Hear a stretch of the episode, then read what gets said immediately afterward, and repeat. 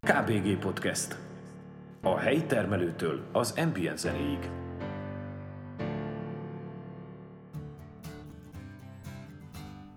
A mai vendégeim, ha úgy tetszik, büntetlenül vághatnak meg embereket.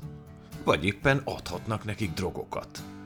Hatalmas maffia szervezet tagjai ők. Na jó, a viccet félretéve, orvosok, mégpedig olyan orvosok, akik Gyergyóból indultak és Gyergyóba kötöttek ki. Pedig vehettek volna nyugatabbra is. De arról is beszélnek, hogy miért van orvoshiány, milyen a kórházi hierarchia, hogy egy orvos lehet-e oltásszkeptikus, meg hogy Dr. House népszerű-e az orvosok között. A mostani műsor két vendége fiatal orvos. Név szerint Bece Kinga, pediáter, és Benedek Csaba, ortopéd sebész. A KBG podcastet megtalálod a Spotify-on, az Apple podcasten és a Google podcasten is. Nincs más dolgod, csak beírni a megfelelő keresőbe, hogy k.b.g. Kösz, ha hallgatsz. Sziasztok!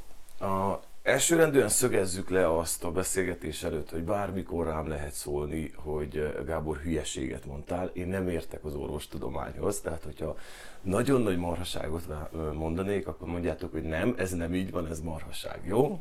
Arra kérlek, hogy néhány mondatban meséljetek magatokról egy kicsit, csak azért, hogy a hallgató is értse meg, hogy mondjuk ö, milyen gyergyói gyerekek voltatok. Én 11 év után költöztem haza Gyergyóba. Én Gyergyóba is születtem, Gyergyóban nőttem fel, a Bucsin negyedbe, úgyhogy blokkos gyermek voltam. Itt jártam a Vaskertesbe, a Salomonba végeztem, és aztán onnan kerültem el innen vásárhelyre. Amúgy én végeztél, ugye? Igen, igen, igen, igen. Gyógyszerészeti orvos, hogy Ö, igen. Marosvásárhelyi orvosi és Gyógyszerészeti. egyetem, ugye? Most Most már Emil Paladé. Most. Emil is. És technikai egyetem is. De ha jól értem, most hú, már belé is mentünk, most talán visszakapja a magyar karát, vagy valami változást lá, látta meg körül, vagy nem tudom, tudtok erről? Az az igazság, hogy én személyesen nem, nem követtem. Tehát uh, én ott feladtam az egészet, amikor uh, voltak ezek a beszélgetések magyar szakról, és akkor a tanáraink, akik ki kellett volna álljanak, értünk gyakorlatilag, se diákok, ők, ők valami nem tetszett, felálltak a gyűlésre, és elsétáltak. Tényleg? Igen. Tehát uh, ez tiltakozásképpen, de semmit nem oldottak meg vele. Ja, tehát ők azért mentek ki, mert hogy ők Hát nem igen, de- egyetérteni a rendszerre, és inkább Hát igen, de ez, ez tiltakozni akkor tudsz, mikor te többségben vagy. Ha kisebbségben vagy, és úgy tiltakozol, felállsz, kimész, akkor úgyis leszavaznak. Tehát. Uh-huh, uh-huh. Úgyhogy én azóta én nem igazán. Annyi, nekem annyi maradt meg, amikor uh, egybevonták a Petrumájor Egyetemmel, Uh-huh. és azóta valamikor Emil Paláde is lett. Oké, okay, ez egy kis zárójel volt. Szóval, hogy jött az ötlet, hogy, hogy orvosi? Hát én igazából én nem orvosira készültem, hanem én bábaképzőre készültem. Az anyukám azt mondja, hogy legelőször 7 éves koromban mondtam, amikor megszületett öcsém. És járt hozzánk Tenger Magdi néni, mint védőnő öcsémhez, hogy megvolt, hogy az egy hónapos kontroll, három hónapos kontroll, ugye mikor hazajöttek a szülészetről, akkor már az első héten volt, akkor nekem úgy tetszett ez, amivel Magdi néni foglalkozik, hogy én akkor azt mondta anyukám, hogy azt mondtam neki, hogy én mikor nagy leszek, Magdi néni leszek, mert én örökké csak kicsi babákat akarok simogatni. Ja, aha. Na és akkor innen jött az ötlet, hogy elmennék bábaképzőre, ugye mert az csak újszülött és milyen szép, De ennek e- ezt hol lehet tanulni? ezt ugyancsak Marosvásárhelyen. Akkor, amikor ö, én még oda készültem, volt arra ö, oda is rendes felvételi, mint, ö, mint az orvosira, nem csak ilyen doszáros. Mikor én elkezdtem ezt figyelni, hogy oda hogy lehet bejutni, aztán mikor már kellett menni felvételizni, akkor nekünk már csak doszáros felvételi lett volna.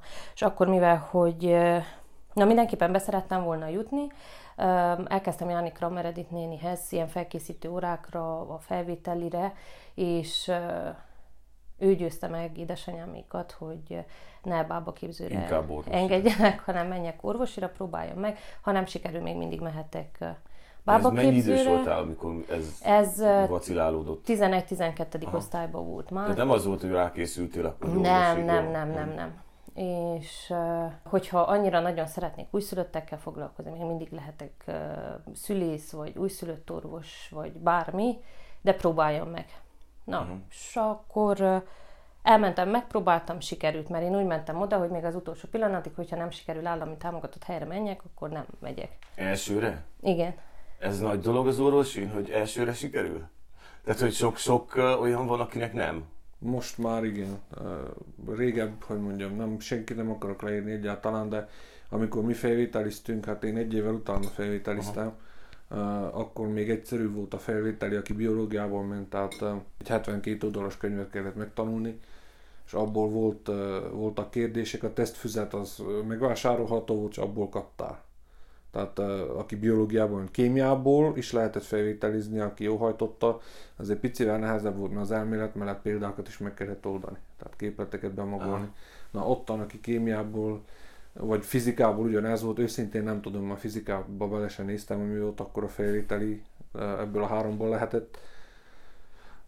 Abból is példák voltak, tehát ez volt a... Aztán utólag pár évvel, amikor mi már nem tudom, másod, harmadévesek lehetünk, akkor cseréltek ki egy komplexebb tesztkönyv volt, ami kombinált ilyen, hát élettan címszó alatt ment, de hát biológias kémia is. Amivel még be lehetett jutni, most nem tudom, hogy van, de amikor mi felvételiztünk, hogyha kémia, biológia vagy fizika olimpiászon első három helyet nyertél országosan, akkor nem kellett felvételizni. Tényleg? Igen. Tehát, Csak leadtad a doszárodat, se automatikusan, igen. Wow. Ez Nem. jó? Hát ö, Tehát mondjuk, különösebben nagy hasznát nem veszed őszintén, tehát hogy mondjam, kémiából ugye az első két év, amikor első évben van biokémia, ott jó, ha fel tudsz rajzolni egy benzolgyűrűt, de igazából sokat nem segített a, a licis kémia. De hogy nem, azért kérdem, tehát hogy ez, hogy ettől valaki egyből be, bejut egy egyetemre. Hát ez a három tantárgy, amiket kérték, ami felvételi tantárgy volt, csak akkor gondolom, hogy ezzel próbálták ösztönözni a... De ez megvan is. más ö, egyetemeken Igen, is, ez megvan a. Bábesen is, hogy ha matek olimpiászon vagy első, Akkor akkor, nem tudom, a, automatikusan? mely mérnöki karokra Tényleg? egyből bejuthat. akkor erről- nem is tudtam. Úgyhogy minden egyetemnek megvan a maga. Oké, okay, Csaba, tehát te is gyergyói gyerek voltál, hogy jutottál el az orvosiig? Hát én szintén Gyergyóban születtem, itt nőttem fel, aszfaltbetyár vagyok a Virágnegyedből, úgyhogy, de totálban, tehát mind a két nagyszülőm ők, ők is blokkba laktak, úgyhogy semmi esélyem nem volt meg tanulni kaszálni. Uh, én első perctől orvosira akartam menni, amire én visszajön emlékszek. Uh, legtávolabbi emlékem állatorvos akartam lenni. Aztán uh, ilyen négy-öt éves lehettem, amikor kezdtek ilyen gyomor problémák jelentkezni. Uh, igazából a nem megfelelő táplálkozás, mert egy elég válogatós gyerek voltam. Uh-huh. És akkor emiatt többször kellett befeküdnöm a kórházba, akkor megtetszett a belgyógyászat, még emlékszek a szolos doktornál, feküdtem sokat a fertőzőn. Valamikor menet közben aztán váltottam sebészetre, azt nem tudom pontosan mikor, és uh, 2004-ben gyermeknap volt, és még a téli sóder homok ott volt az úton, és édesapám intésére, hogy ne vegyem ki a biciklit, az első dolgom az volt, hogy kivettem a biciklit, el is estem, és a mostani Kossuth szobor előtt elestem, és mind a két kezemet eltörtem. Ah, Uh, az törött kézzel még felsétáltam a Salamonig, mert ugye haza nem mertem menni, hanem nagytatámhoz, aki uh, hát uh, szaniteriskolát végzett Marosvásárhelyen. Uh, jogászként, tehát ő városi edző volt, de azt végezte, és akkor gondoltam, hogy hát, hogyha kiszed a problémából. Na végül oda kerültem, hogy ugyanazon a hétvégén Kraft doktor volt az ügyeletes Csíkszeredábos általános altatásban mind a két uh, karomot helyre rakta. műtöttek? Ö, Nem műtöttek, hanem ö, intravénásan beadtak egy szert, elaludtam tőle, és akkor nem fájt, effektív nem éreztem a, a repozíciót, és nagyon megtetszett akkor az ortopédia, mert instant eredmények voltak. Tehát láttam magamon, hogy egyik pillanatban nem tudtam fogni, és akkor, amikor felébredtem, akkor igaz, hogy gipszbe, de nem fájt, tudtam mozgatni a kezemet, és akkor voltak még ilyen érdekességek, hogy Ez mennyi idős voltál akkor? 14 14. és uh, voltak ilyen érdekességek, hogy ilyen meniszkusz sérülés, uh, nem tudta a lábát kiegyenesíteni. Egy két órára elvitték, mire visszajött, akkor majdnem a lábán jött vissza, úgyhogy de ilyen instant eredmény volt, és nekem ez nagy élmény volt akkor, hogy ilyen, ilyen hamar jönnek az eredmények. A másik, hogy ö, alapjában véve ez, ez így egy, egy elég türelmetlen személyiség vagyok, ezt szerintem a régeni oldalról örököltem édesanyám családja részéről. Jó, neked van egy régeni Igen. feled is. És uh, emiatt, uh, emiatt nekem ez egy nagyon, nagyon kézenfekvő szak, egy exakt tudomány. Bejön fáj, megcsinálod a röntgent, ez van, ezt kell csinálni. Tehát uh, nem az, hogy nem kell sokat gondolkozni, mert uh, nem bonyolultak a diagnózisok? Uh, hamar fel lehet állítani, uh-huh. tehát úgy nekem például a belgyógyászokat, belgyógyászokat én nem tudom tisztelni, van hozzá türelmük, mert nekem abszolút ilyenre nem lenne, hogy Marinéni szed 43 tablettát, hogy érzi magát? Hát fáj a kicsi lábujjam, és nem hallok rendesen. Nem baj, kicserélünk 35-öt, beteszünk 73-at hónap, akkor milyen gondol? Hát mostan barnát vizelik, tehát akkor azt is kellene találgatni, hogy milyen problémája van. Ottan, ottan több türelem kell az igazság. Mm. Nekem ez így, ez így nagyon jó. Na, szóval kéztöréstől jutottál el az orvosig. Uh, Licibe úgy mentem, már, hogy ortopéd leszek, úgyhogy biokémia osztályon végeztem. Ennyire tudatosan Igen. 14 éves korodtól azt mondtad, hogy biztos, hogy ortopéd leszek. Igen. Ah, okay. uh, Licibe három tanáromtól kaptam nagyon sok támogatást. Az egyik Leopold Anna tanárnő volt, őt vele tanultam a biológiát. Ő készített fel a felvételire is. Kovácsi Csudit tanárnő, kémia tanárnő, ott is osztályfőnököm. Ő nagyon sokat falazott nekem 12-ben, amikor hát a nem érettségi tantárgyakról úgy elkéreztem forma, hogy a felvételére tudja készülni, illetve Popjánő tanár úr, aki földrajz tanár volt, semmiben nem tudott segíteni, de maximálisan mellém állt, mert földrajzórán én földrajzból felvétel, érettségiztem, és mikor jegyeim megúltak, akkor úgy félretett egy csendes sarokba a terembe, és fülemet bedugtam zenével, és azzal tudtam én készülni. ők, ők nagyon mellé. Azzal segített, hogy békén hagyjuk. Igen, igen, igen. Mm. Másnál voltak még ilyenek, hogy hát elveszem a tesztkönyvet, egy évvégén visszaadom, tehát az, az ilyen nem köszönném meg ezt a hozzáállást, de uh, így, így kerültem aztán. Felvételiztem biológiából nyilván, és uh, az 2009-ben volt. Uh-huh. Kinga, neked, te, te, hogy, te hogy készültél az egyetemre? Vagy mennyire volt neked onnantól kezdve, hogy eldöntötted, hogy akkor, vagy arra a konszenzusra jutottatok, hogy akkor legyen orvosi, hogy uh, mennyi volt a tudatot, tehát mennyire készültél erre, vagy ilyen tehát gyors talpalós voltál? Nem le? gyors talpalós volt, tehát akkor én nagyon elkészültem, mert uh, Edith néni, ő egy nagyon szigorú tanárnő. És ő megmondta, hogy amennyiben én kétszer nyolcast írok nála, mert minden óra előtt, vagyis mind, hát igen, minden óra előtt uh, iratott velem egy tesztet az az előtti óra anyagából, akkor többet nem fogad. Ah. Úgyhogy úgyhogy ezért tényleg, hogy nagyon rá voltam feküdve. Más mindent, ami úgy volt, úgy, úgy igazából kicsit hanyagoltam, főleg utolsó évben, aztán csak, csak, csak a biológiával foglalkoztam. Van egy ilyen felsőbb rendűség, hogy az orvosira nehéz bejutni, és oda nagyon rengeteget kell tanulni. Ez így igaz, vagy ez egy ilyen urban legend? Szerintem, vagyis amikor mi készültünk, annyira nem nehéz bejutni, bent maradni nehéz szerintem. Aha. Tehát az, hogy a felviteli meg lesz, bekerülsz, hát én nem felejtem el soha az első anatómia gyakorlatomat, azt soha az életemben nem felejtem el sírva jöttünk ki. Mert?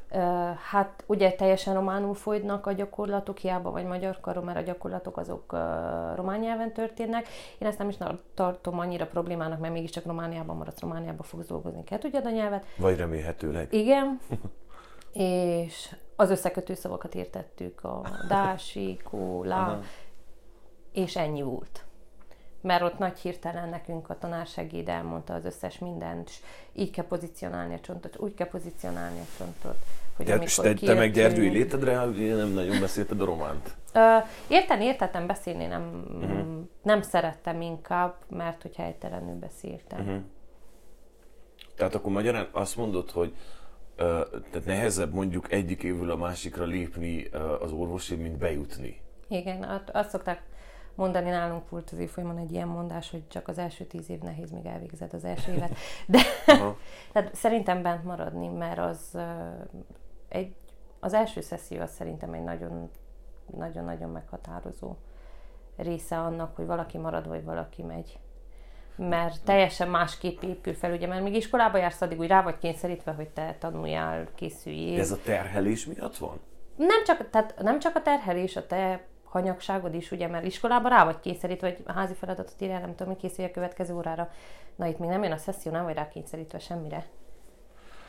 Plusz, ha kikerülsz a szülők Ja, tehát vigyázó az- felügyelete alól, akkor, Igen. akkor már saját magadnak kell parancsolni. De hát akkor ez nem az orvosi egyetem hibája, ez alapvetően egy egyetemista Hát probléma. uh, itt ez a felsőbb rendőrség, ez, hogy mondjam, én nem tapasztaltam senkivel, amit, amit említettél, én, én se csináltam ezt senkivel, viszont van egy olyan ugye, hogy legalábbis amikor én felvételiztem, hogy nagyon kevés olyan szak volt, bármilyen egyetemen, ahol felvételi kellett, és akkor, akkor szerintem innen jön ez az, ez az urban legend, amit mondtál, hogy aki felvételizik, az mégis azért úgy érzi, hogy ő valamit letett az asztalra, nem hogy csak leadott egy doszárt, várta az eredményt. most nem, nem tudom, hogy mivel hasonlítsam össze, de mondjuk vannak könnyebb szakok, tehát mondjuk Igen. lehet, hogy egy kommunikációra azért sokkal könnyebb bejutni, mint mondjuk az orvosira. Ami mondjuk érthető, tehát hogy egyértelműen az egyikben mondjuk egyszerűbb dolgok vannak, a másikban meg akár emberi életekről is beszélgetünk, de hogy mindig van benne az, hogy hogy azért oda nehéz. Oda hát, azt, Ott igazából oda az, nagyon hogy- tudjál, hogyha be akarsz jutni. Oda igazából az volt a helyzet, hogy most sokkal, sokkal rosszabbul áll a széna, de amikor mi, mi voltunk, akkor 135 állami hely volt. Uh-huh. És uh, nem csak Erdélyből, vagy nem csak Székelyföldről mentünk oda felvételizni, hanem Turgovistétől egészen el Jásik Szucsáváig mindenki Marosvásárhelyen volt.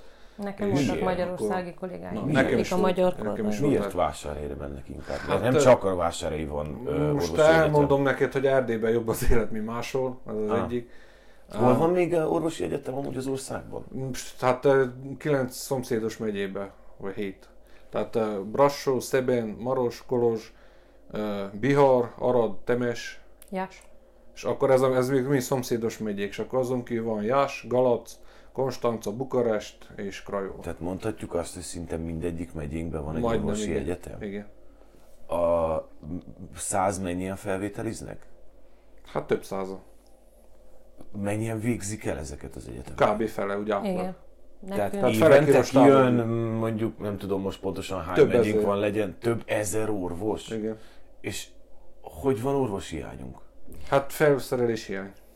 Felszerelés hiány kórházaknál is attól függ, hogy milyen szintű a kórház, az határozza meg, hogy hány orvosa lehet egy kórháznak, úgyhogy ez egy csomó, csomó. Tehát akkor nem orvos hiányunk van, a tehát orvos lenne rengeteg. Infrastruktúra hiány. Infrastruktúra hiány. Aha, jó, hát na, ez kicsit helyre tett akkor egy pár dolgot. Tehát akkor nem az van, hogy nincsen orvos, hanem egyszerűen nincs Rengetegen lehetőség arra, hogy sok orvos dolgozzon. Vagy, hogy- Rengetegen elmennek külföldre. Tehát például De hát külföldön mi- is van egy csomó. ö, De az mind, Mind- mindenki mind megy nyugatabbra megy Tehát mindenki. Mol- Moldáv köztársaságból ide jönnek, innen Magyarországra, Magyarországról Németország, Németországra, Amerika, mindenki megy nyugatabbra. És Amerikánál nyugatabbra már hova? Alaszka. Tehát, de, hogy- de nem, csak ezért kérdem, hogy, hogy tehát valahol egyszer telítődik. Hát valahol igen, de úgy, És azért nem, nem az van, egy ilyen hogy... átlag, egy ország, egy határnyi nyugatabbra menés történik. Ugye Magyarországiak inkább a német, a németek fele, németek, anglias, amerikas, akkor angolok Amerikába, tehát ilyen szempontból. Tehát az utánunk lévő évfolyam, akik 2016-ba végeztek, abból megmerem kockáztatni, hogy a magyar szakról, hogy több, mi- jóval több mint fele kiment Magyarországra egyből. Tehát olyan, hogy neki se, meg se De próbálták a... munkát is kapnak kint? Kapnak, Igen. mert Magyarországon egy olyan rendszer van, hogy ottan kvázi interjú alapján tehát nincsen rezidens vizsga, mint nálunk itt Romániában. Tehát ő kimegy, megmondja, hogy ki szétküldi az önéletrajzát, hogy ő mit tudom, kardiológus szeretne lenni, és akkor a kórházak visszajönnek, igen, kell lesz, vagy nem kell lesz, és akkor ilyen formában. Na jó, oké, jó. Tisztázódott akkor egy dolog benne.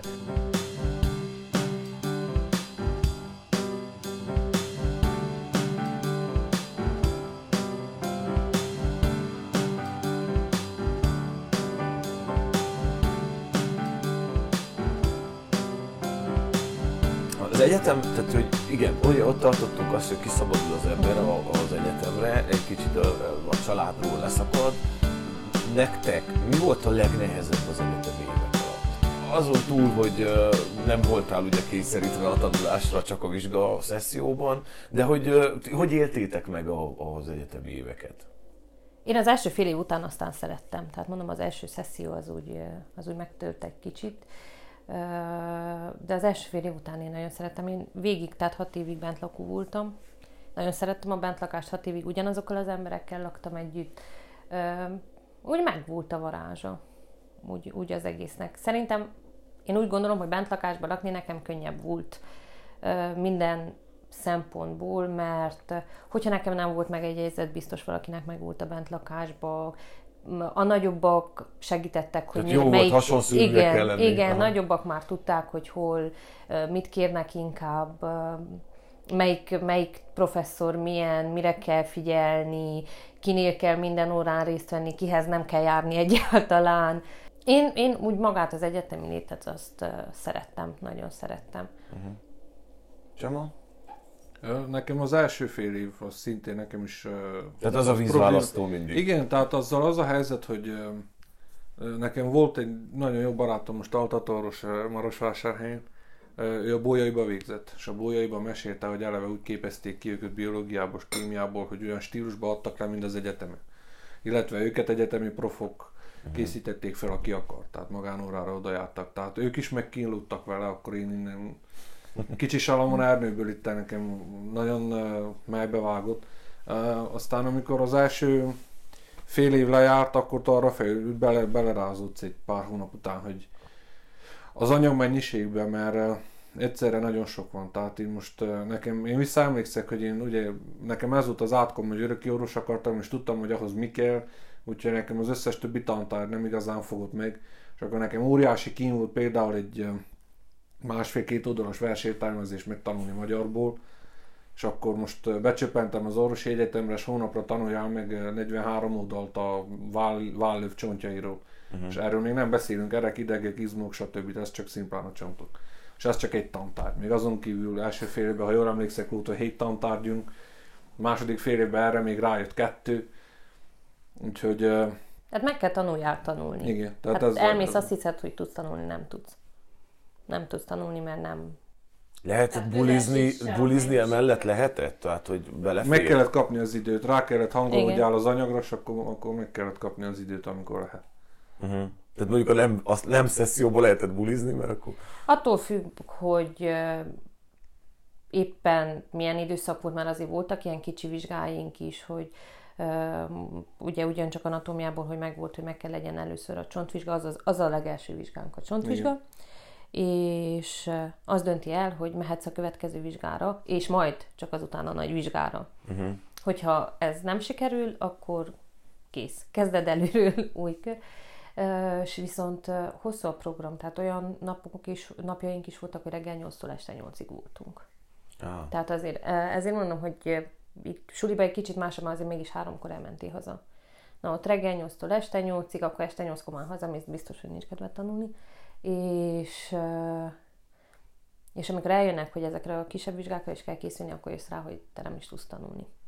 Mert ki kell szűrd a fontosabb információkat a könyvből, mert nem fogják úgy mond lediktálni, mint az iskolában, hogy na most ez a fontos, ezt akkor tanuljuk meg, nem, itt a könyv, tessék. Te, te is bent lakó voltál? Te is hasonló szörülete hát voltál ezt az árva?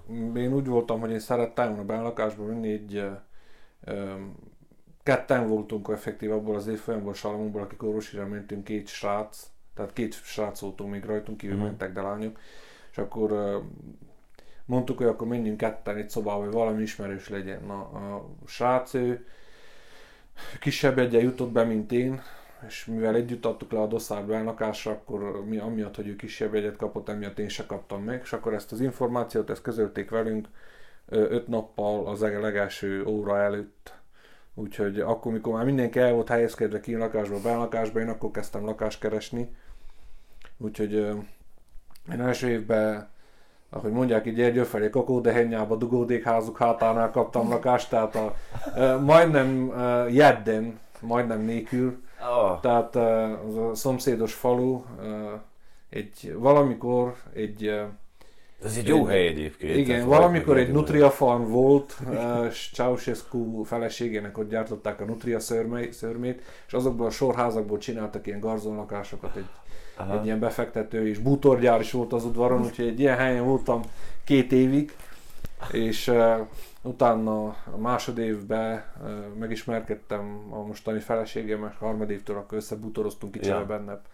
De én végig kínlakásos voltam. Egyébként pont úgy jártam én is, ugye én is vásárhelyen voltam egyetemista, tehát hogy én a város minden egyes pontján laktam a négy évem alatt, de tényleg, tehát hogy nem volt olyan negyed, ahol én nem laktam, talán az Addiban nem laktam, mert az, az már az, az, az jobb is, laktál. azt mondtam, hogy ott azért nem keresek még lakást. De ja. szinte, tehát én laktam én is a kombinátnál, tehát hogy ilyen borzasztó helyeken, igen.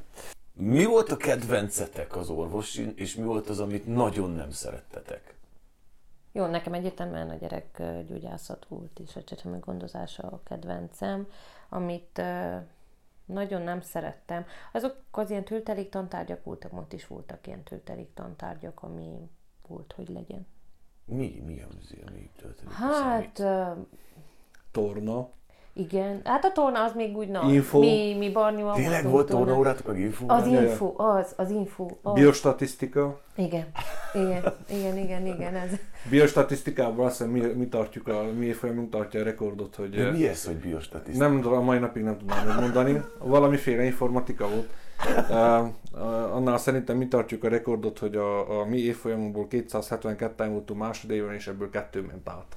Ja, mi is így kezdtük. Úgyhogy ez, ez biostatisztika, aztán le kellett a, a pontozást teljesen át kellett dolgozni, bárfele menjen át, mert másképp a, a tanársegéd repítőn. Öt év? Hat. Hat év, bocsánat. És a rezidens rész után, tehát hogy, hogy, hogy van pontosan ezt nekem mázoljátok fel? Én nem mondom, nem értek ennyire hozzá. Tehát ugye hat év van egy általános hat évetek, és Igen. utána jön egy rezidens időszak? Igen, és a hat év után, tehát mikor lejár ez a hat év az egyetemen, akkor van egy rezidens vizsga, ami nincsen sehol máshol a világban, azt hiszem csak nálunk. Az azt jelenti a rezidens De vizsga... miért van? Nem tudom ezt megmondani. Hashtag Románia. Ez a rezidens vizsga, ez azt jelenti, hogy te ebből a hat év anyagából le kell vizsgázzál, általában utolsó év közepén adnak neked egy tiszta új könyvet, hogy ne találjon a tavalyiakkal, hogy véletlenül se tudjál hamarabb készülni rá. És akkor ezt a vizsgát ilyen teszt formájában megcsinálod, és a jegyet fogja eldönteni, hogy te mi leszel. Tehát én készülhetek, hogy én első évtől tudom, hogy én, én mivel, mit szeretnék csinálni, mivel akarok foglalkozni, de ha a jegyem nem fogja megütni ezt a szintet, akkor így jártam. Akkor ez a vizsga, amikor megvan, de akkor ez azt jelenti, hogy neked, hogyha mondjuk nem sikerül a rezidensi vizsgát, akkor éveken keresztül rezidensi vizsgát teszem, ha nem soha nem leszel orvos? Romániában. Romániában. Uh, nem Mert hogy miért? A, Amúgy a lehet... szakodat, tehát uh, ez egy ilyen dupla dolog, mert nem csak azon múlik, hogy te hányos írsz, mert te írhatsz ki. Nem a többiek is, hogy hányos írnak az országban. Tehát ez az, mert most nekünk úgy volt, hogy vásárhely szeben választott, Igen, vásárhelyen és szebenbe. Nekünk is még úgy volt, nem volt De most úgy van, hogy országos. levizsgázott te vásárhelyen, de az eredményeket per ország összesítik. Tehát per ország, tegyük fel, hogy van 10 altatóros hely, te hiába is 10-es, hogyha előtted lévő 10 választ, és abból elviszik az egészet, akkor te akkor tízessel is nem lehet az, ami szeretné.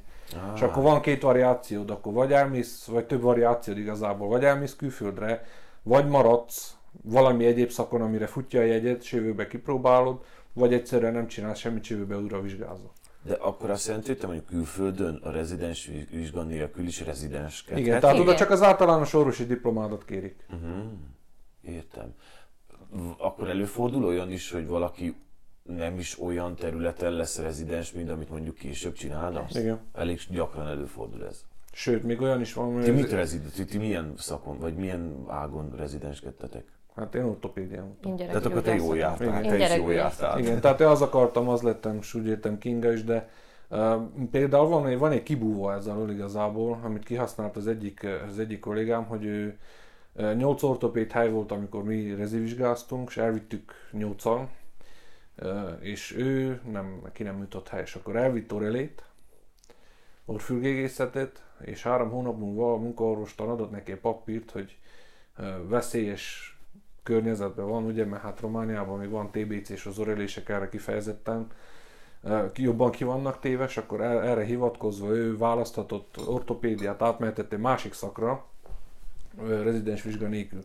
Sokan ezt, ezt a ezt a variációt is kihasználják, ezt a kiskaput, illetve van, aki választ valamit, hogy legyen, vagy például egy rokon szakágat, tehát hogy tudom, kardiológus akarni, és akkor visz belgyógyászatot, mert vannak olyan, tehát a rezidensi periódus, az az inas periódus, az nem csak abban 5 évig azon a szakon vagy. Tehát általában fele az, amelyik, amelyik a te szakod, és akkor vannak különböző úgymond rotációk, amikor más szakon, rokon szakon vagy. Tehát például nekem a fej, az első évben fele volt ortopédia, és fele általános sebészet. Most, hogyha én például ortopéd akartam, és nem jön össze, elmegyek általános sebészetre, ott megcsinálom azt a, ami az első év, jövőbe tegyük fel összejön, és akkor nekem nem megint első évről kezdem, hanem el tudom fogadtatni az előző évből megcsinált ja, rotációt. Ti hol rezidenskedtetek? Vásárhelyen. Én Vásárhelyen és Nagyváradon. Nagyváradon is. Ebből mennyi mennyit? Hát Nagyváradon, Nagyváradon négy hónapot voltam. A feleségem rehabilitációs orvos és ő Félixfürdőn uh-huh. dolgozott, és akkor én kértem egy négy hónapot, hogy ott, ott csinálhassam. És így visszatekintve első pénztől ott kezdhettem volna igazából. Ja. Tehát sokkal másabb volt a mentalitás, ugye nyugatabbra másképp gondolkoznak az emberek sokkal. Nem azt mondom lazább, mert az is sürgősségi kórház volt, rengeteg balesette, ugye az is tranzíciós kórház határmenti, de teljesen másképp álltak hozzá az, hogy te most nem az volt, hogy te csak rezidens vagy, hanem te egy orvos kolléga vagy. Mert vásárhelyen az, hogy te vagy a rezidens.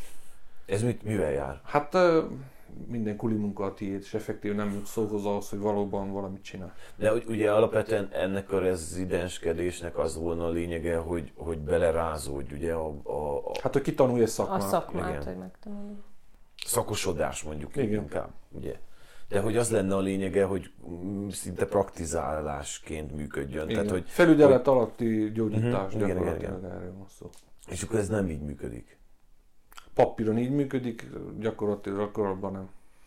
Ö, szerintem ez klinika függő is. Egy Nyilván, ezért mondom, hogy Nagyváradon nekem sokkal jobban, mint, uh-huh. mint Vásárhely. Mert hogy te jó helyen voltál, vagy hogy? Ö, én szeret, én a kettős gyermekgyógyászaton voltam Vásárhelyen, és én ott nagyon szerettem, én a, az első évet én a gyermekhematológián kezdtem, a horvát doktornővel, és én szerettem ott dolgozni vele.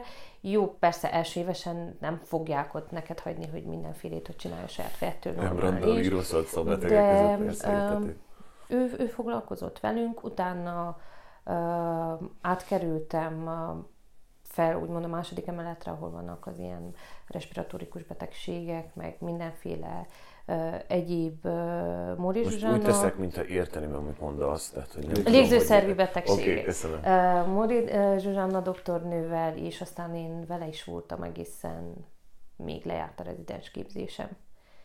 Aha. Miut, tehát, miután ez befejeződik, mi történik? Van egy szakvizsga. Tehát egy rezidens amikor, amikor a rezidens, az öt évnyi rezidensi képzés elméleti anyagából teszel egy vizsgát. Uh-huh. Ez viszont van külföldön is. És gyakorlati vizsgát is teszel, igen. nem csak elméleti, hanem gyakorlati. Ja, hát igen, igen. Tehát többre attól függ, hogy kinek milyen hány, mert ez nem, ez szakfüggő. Az altatórusoknak azt hiszem, hogy nekik négy, négy vizsga van, nekünk is négy volt, nektek nem tudom mennyi volt. Tehát nekünk volt egy elméleti vizsga, volt ortopédiából és ja. traumából esetben mutató, és volt egy műtéti próba. Na nekünk úgy van, hogy van egy elméleti az írásbeli, gyakból pedig van nagy gyermek és kicsi gyermek. Na, tehát ilyen három, egy vizsga, de három részből nekik, nekik négy volt, van akinek, mit tudom, kettő, attól függ.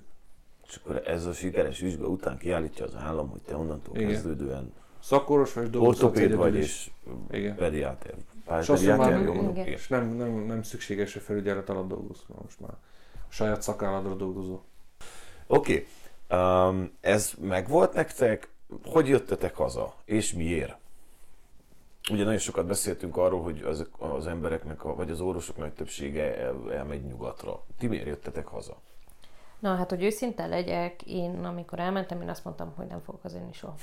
Viszont úgy a rezidens képzés alatt egy picit megváltozott ez az egész dolog, mert ugye azt elmondtam, hogy klinika függő az is, hogy mennyit foglalkoznak veled, mennyit látsz, mennyit tanulsz, mert attól függetlenül, hogy te oda kerülsz egy orvos mellé, még kell ügyeletezzél, akkor más orvosokkal is kapcsolatba kerülsz. Én a kettős gyermek gyógyászaton szerettem, mert mindenki úgy igyekezett foglalkozni velünk.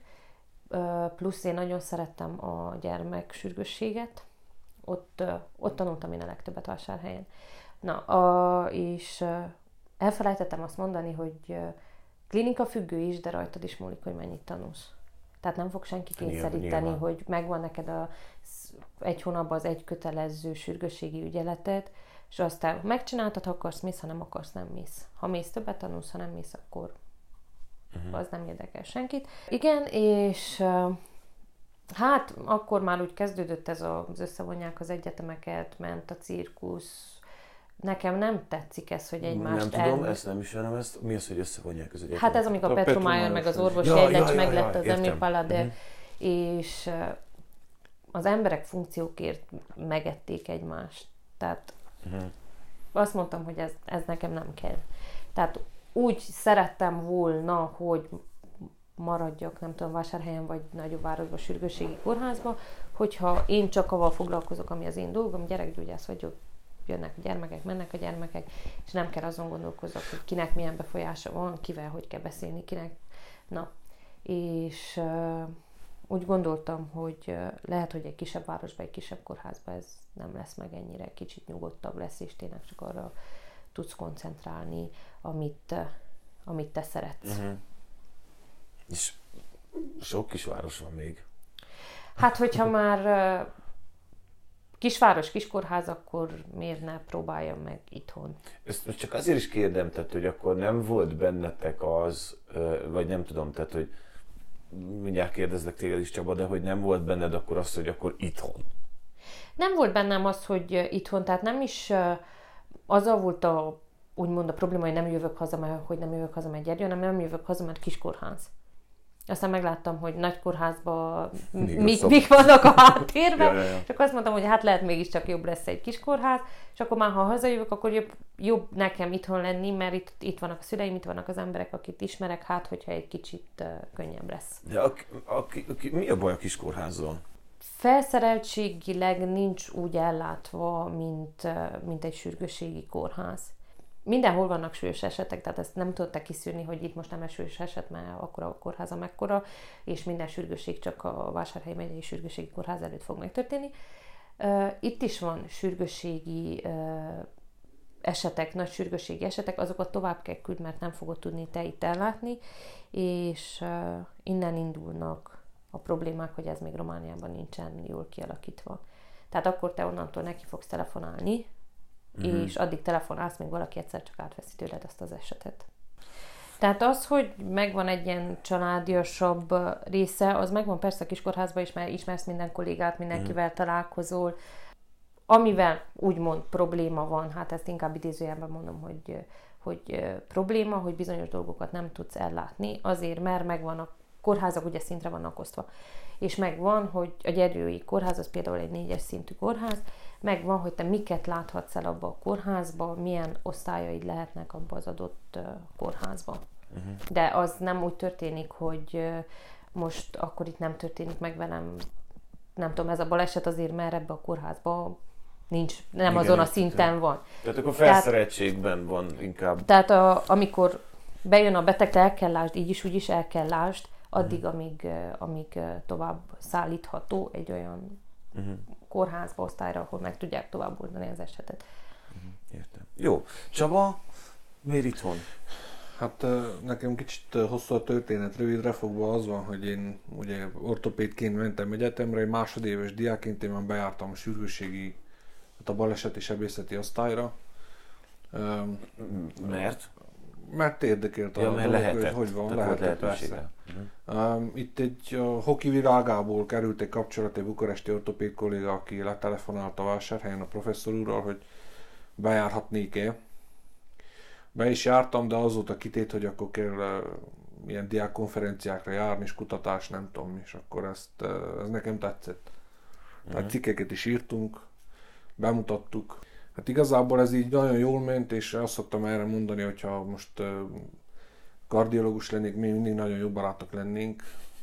Ezt azért mondom, mert amikor sikerült a rezidensi vizsgám, ortopédiára, és bekerültem oda a klinikára, hogy na most én is ortopéd vagyok, akkor én úgy érzem, hogy picit a hang nem változott. Ah. Tehát addig, amíg írtam a cikkeket, és nem volt a múltban, addig jó volt.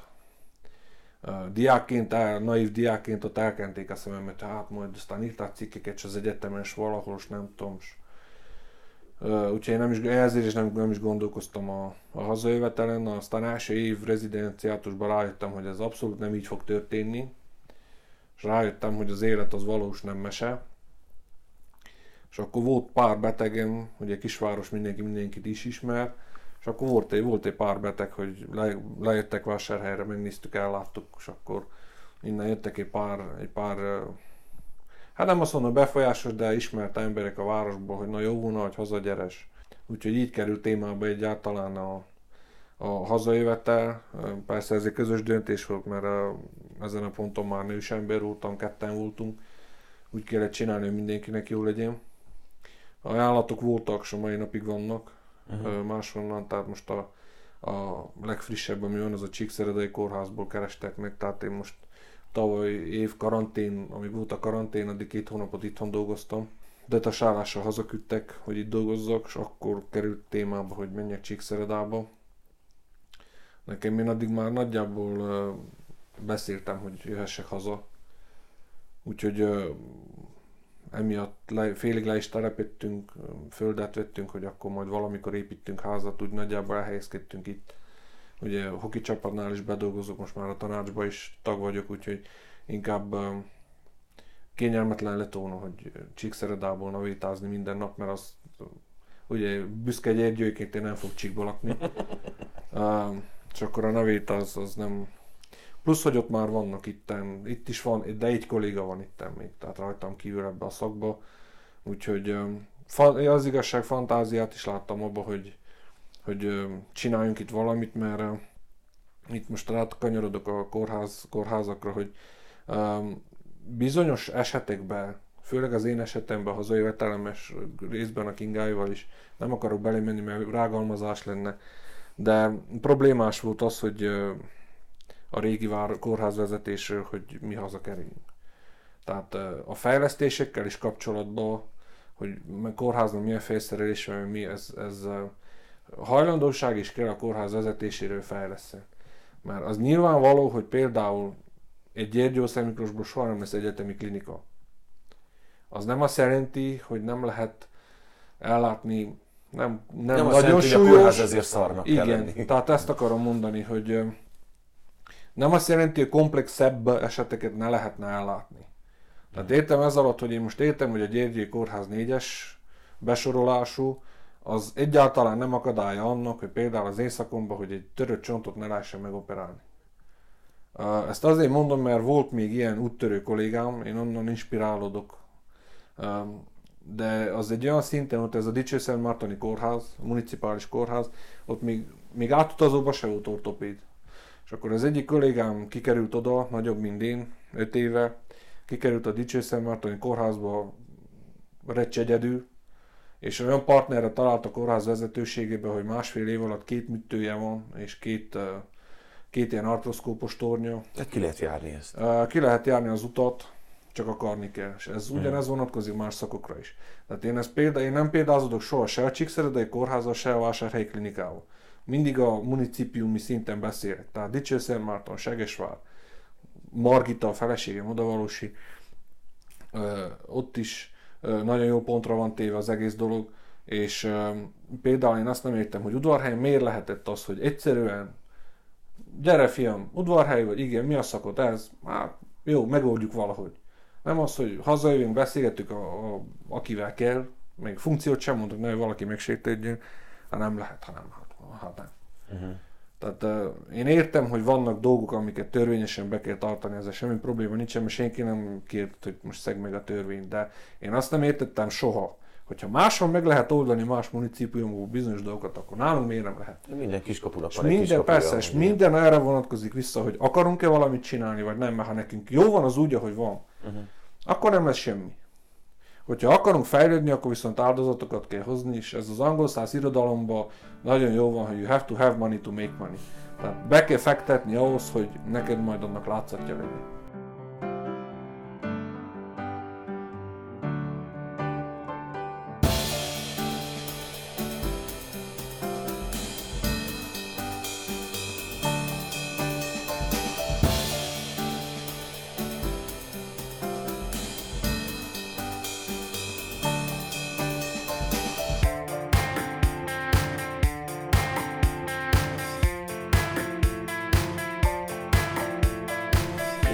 Amit most érintesz, mert erről akartam beszélni. Ugye alapvetően a maga az orvosi szakma az egy nagyon tekintélyelvű szakma.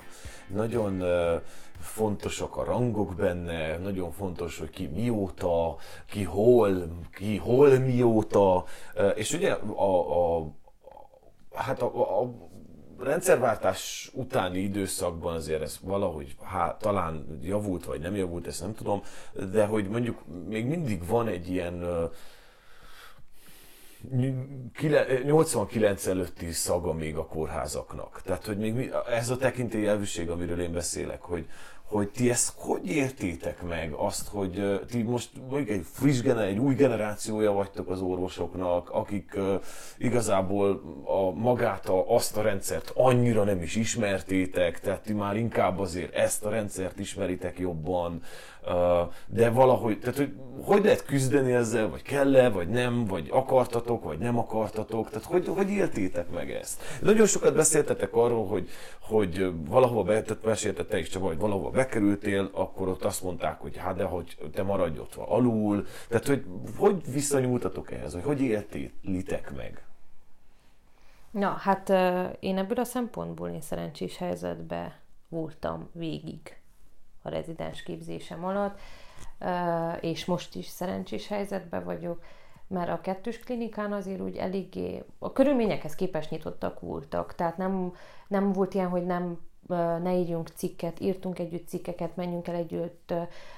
Egy időben úgy volt, hogy csak a kettős klinikán volt gyermekdiabetológia, onnan a doktornő elmegy nyugdíjba, és akkor átvett ez a doktornő, akivel én dolgoztam, de hogy mégis képezzük magunkat, mert azért aki elmegy nyugdíjba, az a doktornő, na ő az ő, neki megvoltak a régi, jól bevált módszerei, amit ő tanult akkor, amikor ő 74 éves volt, mikor elment nyugdíjba. Uh-huh. Azóta már a gyermekdiabetológia hát rengeteget fejlődött, tehát fényévekre van az ezelőtt 50 évvel li dolgokhoz. Uh-huh. Na, hogy akkor menjünk el együtt, menjünk el Székesfehérvárra, nézzük meg ott, hogy van. Ugye vannak most ö, bizonyos úgynevezett inzulinpompák, amik ö, olyan szinten vannak a diabetológiában, hogy fel lehet fogni majdnem úgy, mint egy külső hasnyálmirigyet. Hogy már annyira össze lehet hangolni cukormérővel, mindenfélével, hogy jó kell tartsad azt a, a, a diétát, ami, ami kell ebben a betegségben, de viszont sokkal többet segít, mint ez, ez ezelőtt, mikor még csak a penes világ volt, uh-huh. és hogy ez még Romániában annyira nem elterjedt, de azért menjünk ki, nézzük meg, hogy használják, mit csinálnak, hogy, kell, hogy néz ki egyáltalán egy, egy ilyen gép, mert itthon is voltak még pompák, ezek az egyszerűbb típusú inzulin pompák, az idősebb generációs diabetológusok nem nagyon használták, mert nem nagyon szerették. Megvan, tehát mindennek megvan az előnye, megvan a hátránya, tehát semmit nem tudsz úgy csinálni az orvoslásba, hogy ne, lehet, ne legyen egy mellékhatás. Egy C-vitamint nem tudsz úgy bevenni, hogy nincs uh-huh. mellékhatás. Uh-huh. És nekem ez a fele nagyon tetszett, hogy akkor menjünk is együtt, és nem éreztem úgy, hogy én el vagyok nyomva, hogy akkor én ezt most csak én tanulom meg, te nem tanulhatod meg. Ugyanígy volt a gyermek sürgősségen. Jó, ez mindegy egy ilyen fiatalabb generáció, tehát a gyermek sürgősségen hát le a kalappal, ami van vásárhelyen, folyamatosan képzik magukat, képzik a rezidenseket, nekünk mindig adtak feladatot az új elolvasni, ezt a könyvet vedd meg, mert ebben van jó, nézd meg, olvasd el, miket lehet csinálni, szereljük fel, úgy, úgy próbálnak. Uh-huh. Tényleg, hogy nagyon szépen megcsinálták a Smurdot uh, vásárhelyen, és uh, úgy én azt láttam, hogy, uh, hogy segítenek, hogy te fejlődj a szakmába. Jó, ha érdekel. Ha nem érdekelt, akkor nem erőtették Tehát akkor, akkor rád mondod, a, hogy te nem a nagyon, dol, tehát nem nagyon találkoztál már ezzel a fajta, hát most így nagyon idézőjelben mondom azt, hogy elnyomással. Én nem mondom azt, hogy nem találkoztam egyáltalán, de én az én fő ágomban nem találkoztam. Ugyanígy a vásárhelyi újszülöttön, én az egyes újszülöttön voltam a sürgősségi kórházban. Én ott se éreztem magamat elnyomva, tehát ott is rengeteget kellett dolgozni, de érezted, hogy fejlődsz. Nem, tehát nem volt ilyen, hogy nem mutasson meg valamit az adott orvos, akivel dolgoztál, Hát igen, pont ez az, hogy, hogy, nem, hogy, tehát, hogy nem, nem érzi magát fenyegetve mondjuk egy felettes orvosod, vagy Igen, hogy most tehát ez, ez, új ez így nem, nem akkor- volt meg, és úgy, úgy jól esett, hogy rád mertek bízni dolgokat. Jó, utána megmutattad, hogy te mit csináltál, vagy hogyha nem voltál biztos magadban, akkor persze kérdeztél, és szabad volt kérdezni, és nem haragudtak, hogyha kérdeztél. Ez azért sokat segít. Mondom, nem mindenhol volt így, az én főbágaimban hál' Istennek így volt. Voltam olyan osztályon, ahol nem volt így, nem volt szabad kérdezni, és nem volt szabad zavarni, és de avval úgy voltam, hogy az nem az én főszakom, úgyhogy megvannak a saját rezidenseik, és csinálják, ahogy szeretnék. És uh, itthon pedig uh, az osztályon ugyancsak egy uh, fiatal társaság van, és uh, na ezért mondom, hogy, uh, hogy szerencsém volt, mert én úgymond egyszerűbben tudtam hazajönni, mert uh, hiány volt, emberhiány volt, és akkor így uh, így volt, volt hely, tehát volt, ahol hazajöjjek, itt van is fiatalok, én nagyon meg voltam elégedve, nagyon szépen uh, fogadtak. Jó, én már jártam ügyeletezni ide az utolsó két rezidensi évenbe, uh-huh. hogy szokjam, hogy lássam, hogy itt, itt hogy van, mint van, uh-huh. Milyen Tehát akkor nálad részedről nem jellemző ez, amiről Nem, beszélek. tehát mondom, én, Ne- én nekem- szerintem lehet, hogy a szerencsésebbek közé tartozok, de nagyon ritkán találkoztam uh, ilyen, uh, ilyen dolgokkal. Csaba, te Nálam pont- jellemző az, amiről Igen, beszélek? Igen. Mhm. Tehát nálunk az volt, a, én az egyes számú ortopédia traumatológia klinikán voltam a sürgősségi kórházban, azért mert vásárhelyen két ortopédia van, és ez ahol sürgősségeket látnak el, engem itt inkább ez, a, ez vonzott az egész szakmába. Azért mentem oda. Nálunk, nálunk ez volt, hogy tehát eleve normál esetben úgy van, hogy a, a, a klinikáé a rezidens. Na nálunk úgy volt, hogy mindegyik orvosnak meg volt a rezidens, a csapatban dolgoztak különböző kisebb-nagyobb rezidensek. És akkor mivel, hogy nálunk, el- el- nálunk én ezt tapasztaltam, és más is a klinikán, hogy hogyha két orvos nem egyezett, automatikusan rezidensek se. De ez nem volt egy, egy tanított dolog, csak valahogy, valahogy így Kialakult ez a rendszer. Ezen belül, amelyik csapatban én dolgoztam, ott amikor én kezdtem, ott volt egy végzős rezidens, ő nagyon éreztette, hogy ő, ő nagyobb rezidens. Tehát ha ezt meghallja, magára ismer, de volt egy ilyen esetünk, hogy... Én meg azt mondom, hogy bárcsak meghallanám, mert akkor az nekem is jó. Ja, ja. Hát nincs, nem, nincs olyan messze, hogy ne halljon meg igazából, hogyha posztoljuk, de volt egy ilyen, hogy nem felejtem, január 4-e 2016 első napom ügyelettel kezdődött, mondtam, hogyha, tehát, hogy mondjam, én, nekem legalábbis a rezidenciátus úgy kezdődött, hogyha általános orvosit nem is végeztem volna. Tehát egy ilyen, hogy korlapot, stb. mindent újat kellett, minden új volt. És mondtam, hogy bármit, amit tudok, első nap segítek. Na, és akkor ö, én azt nem tudtam, hogy a professzor úr kedden operál, kedden van műtétnapja, és hétfőn jönnek a betegek. Na, és egész nap sürgősségek, és nem tudom, és tanuljás, írjás, tegyet, vegyet, hát borzasztó fárasztó volt elsőre, és akkor reggel azzal kezdődött, hogy jött a szintén rezidens kolléga, hogy hát a lapok miért nincsenek megírva, a kardiós konzult hol van, stb. stb. Hát ha mondtad volna, akkor lehet tudom. De erre fel volt hívva a figyelme, hogy szóljon, ha van valami, hogy és akkor én ugye fáradtságomban visszamertem pofázni szintén rezidens kollégának, hogy hát miért nem mondtad, hogy most én ezt honnan találjam ki, és akkor hát te velem ne pofázz, mert te vagy a kicsi rezidens. És akkor én visszapofáztam, hogy hát oké, okay, de ezt hol írja? Tehát amíg az én pecsétemben is azt írja medic residens a tiéden, és akkor nekem mindegy most, hogy te neked szerencséd, most három éven nagy, ö, hamarabb születtél, akkor örülj neki, de ez most az nem azt jelenti, hogy te vagy a felettesen. Uh-huh. Na, ez Marosvásárhelyen így ment, tehát egy nagyon, nagyon kutya világ volt. Nekem ö, mindenek mellett, tehát hogy a nagyobb kollégám milyen volt, amilyen volt, és sajnos ezt örökölte a men- mentorunktól. Ö, Nekem az volt a szerencsém, hogy egy egy évvel nagyobb kolléga, kollégával is dolgoztam ugyanabban a csapatban, Kingának volt évfolyamtársa. vele volt szerencsém, mert ő csak besegített ebbe a csapatba, amelyikbe én dolgoztam, egy másik, másik főorvosról dolgozott, és tőle rengeteget tanultam. Tehát inkább plusz ügyeleteket vállaltam be, egyszerűen azért, mert a saját orvosommal semmit nem tanultam, és ennél nem, majd, majd, tehát jobb, jobb kifejezés ilyen nem érdekelte, mi történik az ügyeletben. Tehát amíg ment a munkas nem volt be, addig nem érdekelte, hogy ki jön és megy, mit csinál. Na, ezzel a kollégával nagyon sokat tanultam. Tehát emlékszek, nekem a legnagyobb élményem az az volt, hogy harmadik ügyeletemben sikerült egyedül helyre tegyek egy vállat úgy, hogy én diagnosztizáljam, stb. Tehát ez nekem egy nagyon nagy dolog volt, és én neki köszönhetem gyakorlatilag, hogy én szakmát kitanultam. Nagyváradon a szöges ellentéte volt.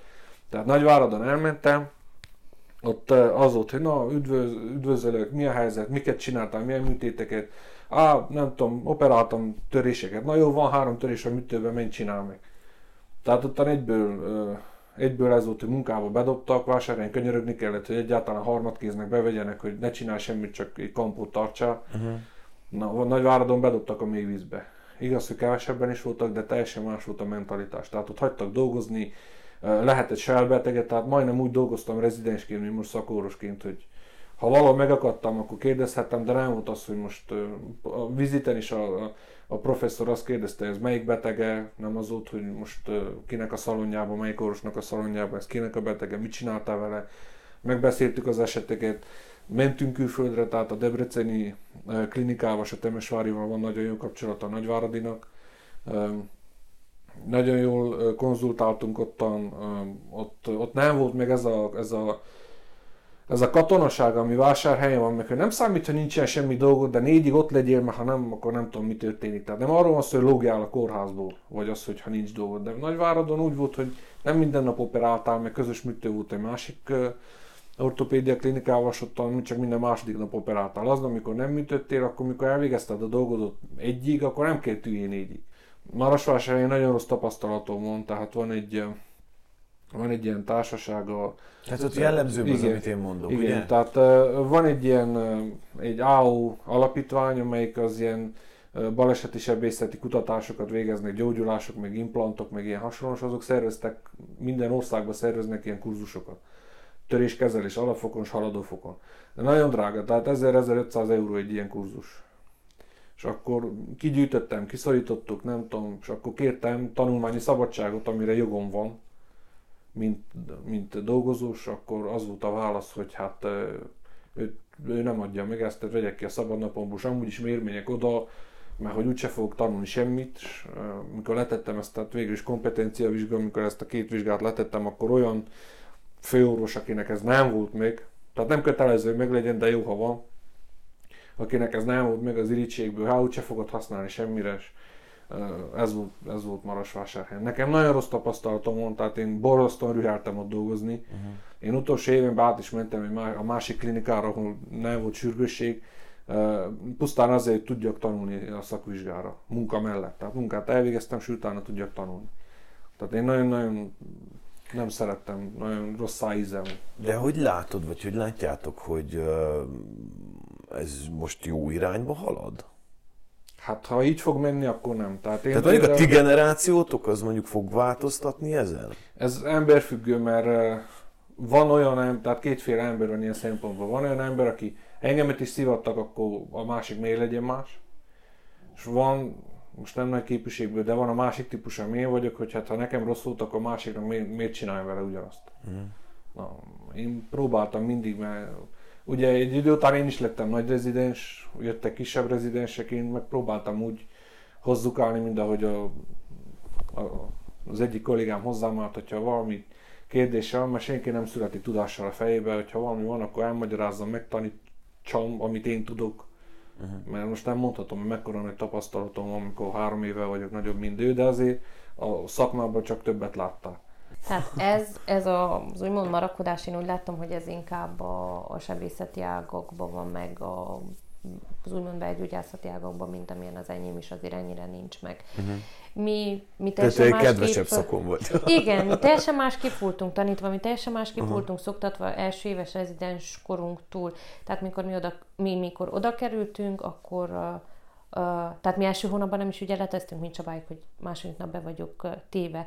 Nem, akkor a nagy rezidensekhez mi ki voltunk osztva, hogy volt nekünk egy nagyobb rezidensünk, tehát volt a, a főorvos, egy nagy rezidens, és akkor volt át aki megérkezte, és mentünk mind az árnyék a nagy rezidens után.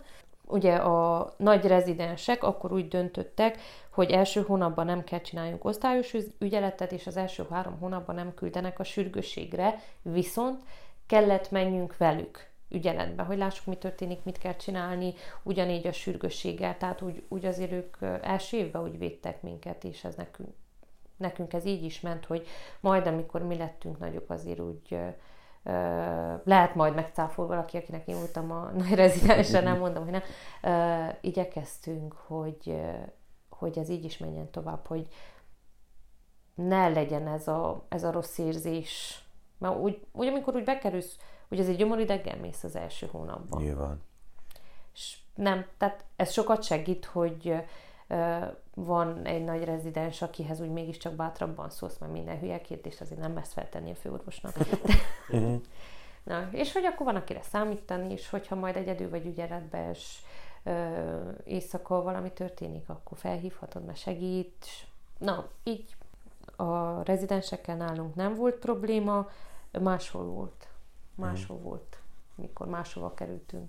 Te, ott akkor Csaba, te dolgok. olyan szakágát képviseled az orvos tudománynak, amely mafiásabb egy kicsit? Hát mafiásabb sajnos.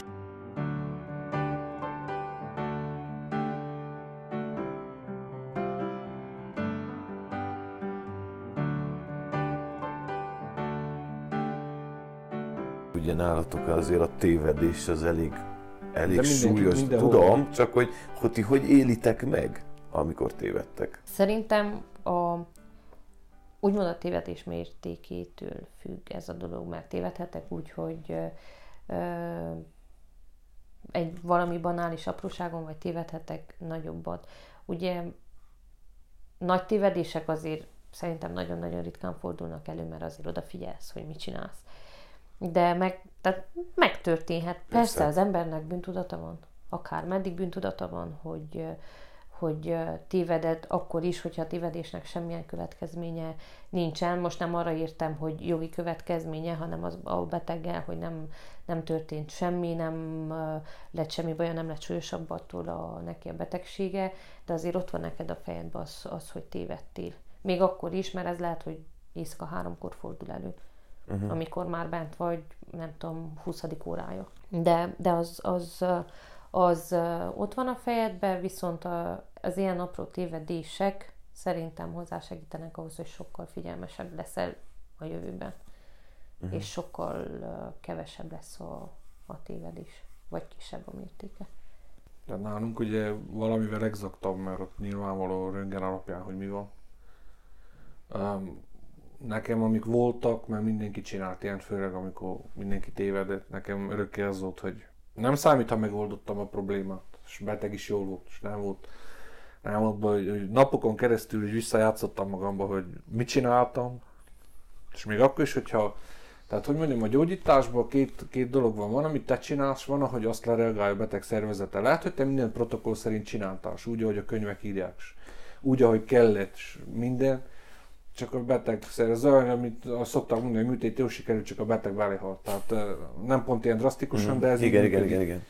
Lehet, mindent jól csináltál, csak a betegnek, mit tudom, például. Nem jó, Volt nem. egy ilyen esetem, egy bokatörés, rutin, műtét, egy óra alatt kész van, mindent úgy csináltam, A per T, hogy akármilyen külföldi protokollt előszedhet, előszedte, ez csak a betegnek, két hétig zsibbat, három lábújas, aztán nem érzett vele semmit. Hát kiderült, hogy egy bőrág volt, egy bőr, tehát egy bőrideg volt ott, ahol az anatómia könyv nem írja le, hogy kéne legyen betegnek nincs rá írva a homlokára, hogy most az idege hol fut.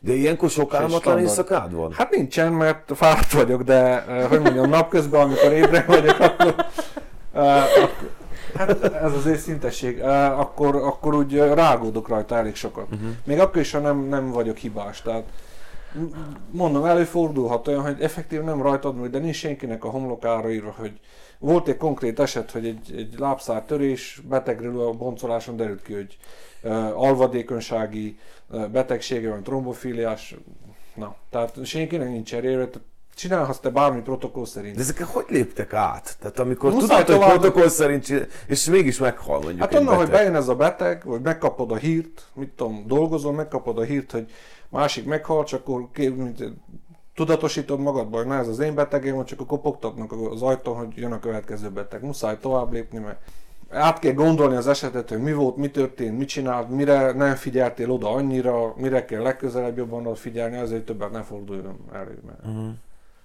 Sajnos az van, hogy ez... Tehát egy adott ponton jön, jön egy ilyen, hát most értsétek jól, amit kérdek, de le, jön egy ilyen érzéketlenség, tehát az, amikor azt mondom, hogy muszáj eltartanom magamtól ahhoz, hogy tudjak tovább dolgozni?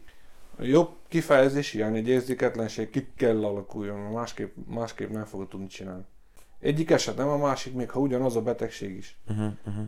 Lehet egyik betegnél jó sikerül a kezelés, lehet a másiknál nem, de hogyha örökké lera- leragadsz, le- rágódsz egy beteg, egy egészséges rágódás van, és kell legyen szerintem ahhoz, hogy, hogy a, a hibáidat tudatosítsd, és beégesd a memóriádba, hogy ne, akkor ez történt, hogy legközelebb, ha hasonló eset van, akkor megüljön azt a hibát, ne. De sajnos sok olyan kolléga volt nekem is az évfolyamban, hogy egy-két év után abba hagyták, nem azért, mert tévedett, csak effektív nem tudta feldolgozni. Nem bírta. Uh-huh. Nálad Kinga, Szerintem Te- ez... mert ráadásul még gyerekekkel Igen, is szerintem ez dolgozol. szakák függő. Megint csak szakák függő, hogy, hogy reagálod le, én nem tudom elfogadni. Mhm. Tehát lehet, hogy ez majd idővel fog alakulni. Engem nagyon megvisel minden olyan, ami ö, súlyosabb eset, vagy ö, olyan ö, olyan betegség gyerekeknél, újszülötteknél, ami ö, lehet, hogy megteszel mindent, meg, megtesznek mindent, elviszik külföldre, haza, hogy tényleg mindent, mindent megtesznek érte, úgyis a vége, úgyis az lesz, hogy, hogy meg fog halni a gyermek.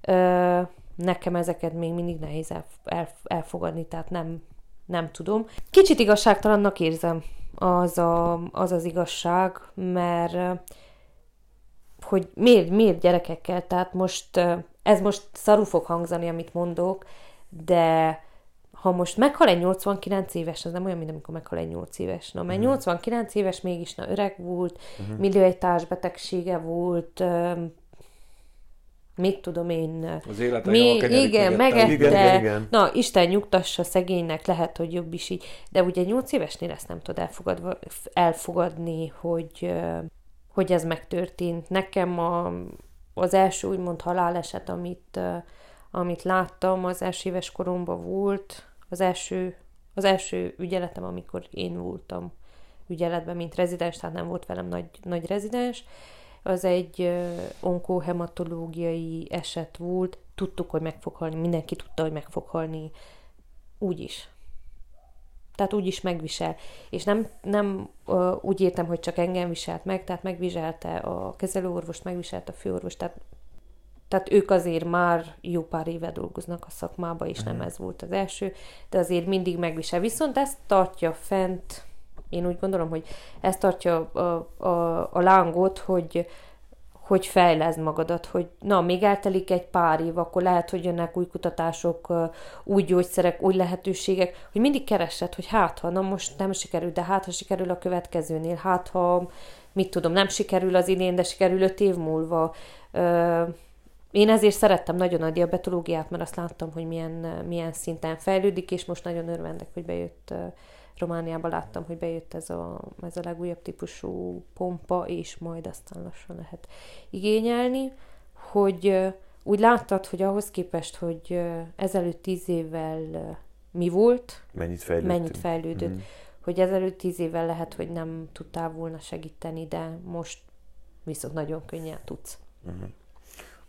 Sebészeket egy kicsit uh, ilyen mészárosnak is tartják. Tehát, hogy ilyen... Ezt meg is kaptam Facebookon, én is, De amúgy ezt, tehát, hogy ezzel mindig gondolkodtam én is, hogyha mondjuk orvos lennék, akkor engem is valószínűleg ez a része érdekelne jobban. Tehát, hogy valahogy a, a vágni, szabni része érdekelne jobban, most mindenki ezt értse jól, de hogy, azért itt is kell egy ilyen eltartás, nem? Tehát, hogy kell legyen benne az, hogy, hogy most nem, nem, nem tudom, hogy jól fogalmazok, nem betegként nézek mondjuk egy műtétre, hanem egy megoldandó problémát néz, látok. Ez, ez nagyon uh, rátapintottál erre, mert sokan azt mondják, főleg a belgyógyászok, hogy hát a sebészet az nem igazi tudomány, mert uh, nekem például ez a taktikám.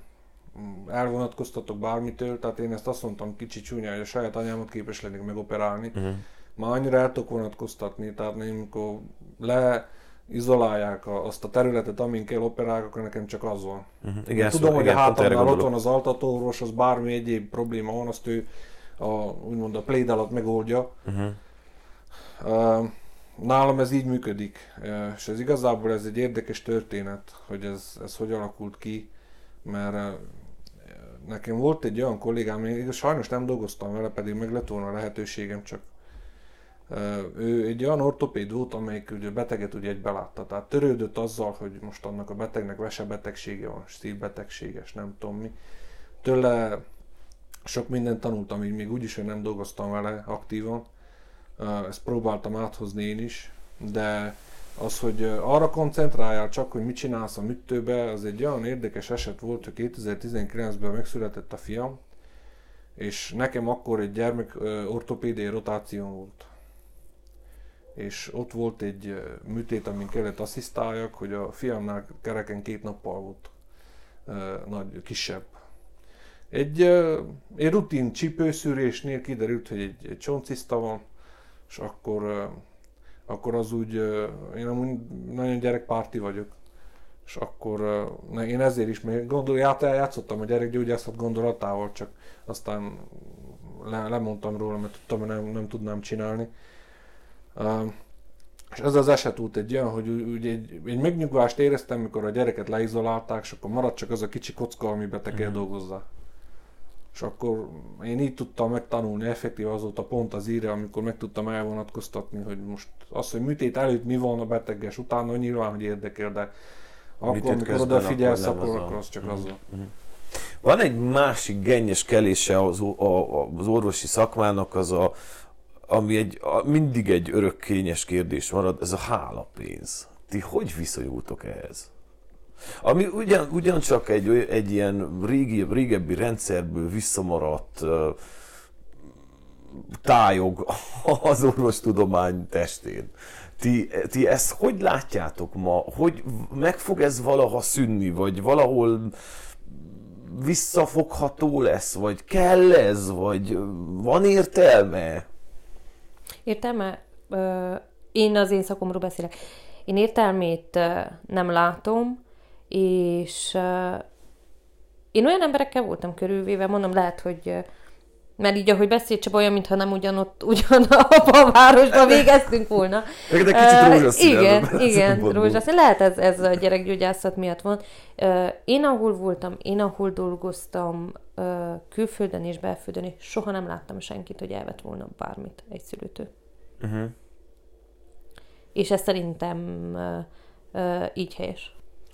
Nekem amúgy az egyik hobbim a történelem, tehát ez az egész történet ez onnan indult, hogy a sámánnak kellett adni egy adag, egy adag, egy adag húst pluszba, és aztán ez a középkorban ugye oda fejlődött a sötét középkorba, hogy pénzük nem volt, a jobb ágyaknak állatokat adtak, tehát valamivel kompenzálták a gyógyító tevékenységét, és akkor nálunk Romániában, vagy egyáltalán a, a keleti blokkban ugye az volt, hogy nagyon szigorúak voltak a, a szabványok a volt Szovjetunió államaiba, vagy a volt szovjet államokba, és akkor az ember az mindig leleményes volt, és megkapta a módját, hogy a, a szigorítások ellenére hogy tudja úgymond megoldani a problémáját. Tehát ezt tudom, hogy lehet tévedek a számokkal, de fél év vagy egy év volt talán az, amit frissen szült anyukáknak adtak a gyerekkel, de mégis volt olyan anyuka, hogy két-három éve tudott otthon ülni vele, tehát megkapták a módját. Volt kiskapu erre is, igen. Na, sajnos ez a mentalitás, ez átjött most ebbe a rendszerváltás utániba is. Mindenki hibás. Én, én azt látom, az én tapasztalatom az, hogy mindenki hibás. Ebben igazad van. Mert, mert nem hiába az, nem hogy én személyesen nem, nem veszem el, mert nem veszem el elvből, az egy dolog, de sajnos én tapasztaltam azt, hogy gyakorlatilag megkérték az árát, Uh, ott, ahol én voltam, ennyi is kész. Az egyik eset mediatizálva is volt négy éve. A másik oldala, az, ez egy jópofa történet, a fiamnak a keresztapja belgyógyász vele történt meg, hogy jött a mamas, akart adni 50 lejt, és mondta a másik, hogy hát de 43 lej a nyugdíjat most nekem miért jössz adni, és nem tudom, és akkor kiverte a cirkuszt a mama, hogy hát, hogy miért akkor milyen orvos maga, hogy nem tudja, milyen bajom van, hogy nem, nem biztos a dolgába, és azért nem veszi el a pénzt. Tehát ilyen szempontból a betegek is hibásak, hogy nem, egy, ezzel a, ne értsetek félre, egy pillanatig sem is állítom. hibásak, hogy, hogy megkérik már, hogyha hogyha effektív a betegnek van biztosítása, és ingyenes az a műtét, és te viszont a fizetésedet napjára megkapod, akkor, akkor, akkor nem értem, hogy ez most miért nem elég. Főleg, hogy most nemrég emeltek is valamennyit a fizetéseken. Én magamról beszélek, nekem elég. Itt nem, Úgyhogy... nem félre, ne értsetek félre, tehát én nem, nem, nem azt mondom, hogy itt az orvosok a hibásak. Egy pillanatot sem állítom. Ez én nagyon, nagyon, igazán csak szerre ebben az egész. Így van, tehát hogy én nagyon-nagyon haragszom arra, amikor mondjuk tudjuk egy orvosról, hogy ő nem venni el. De azért próbáljuk meg. Ne, akkor ne próbáljuk meg. Tehát, hogyha, tehát hogy ne, ne egyáltalán ne foglalkozunk. Nem csak az orvosokban maradt vissza ez az elmúlt rendszerből, hanem az emberekben is benne maradt, hogy de hát, hát de akkor nem fog úgy foglalkozni foglalkozni vele, hogyha. Így van. Na, tehát, hogy ez egy, ez egy olyan dolog. Na jó, hát látjátok annak a lehetőségét, hogy ez mondjuk visszafogódik? Vagy mondjuk a, a ti generációtok ezt ki fogja valahogy söpörni a, a szakmából? Vagy ebből ha kisöpörni nem is, de szerintem csökkenni fog. Csökkenni fog. Ez egy alapvetően egy emberi kvalitás, úgymond, hogy most a kapzsiság, ugye. Most, hogyha én hiába mondom azt, hogy én nem veszem el, hogyha a kollégám kéri. Tehát, uh-huh. Ez végül is ez arra vezethető vissza, hogy te kéred, vagy elveszed, hogy te alapjáraton milyen ember vagy.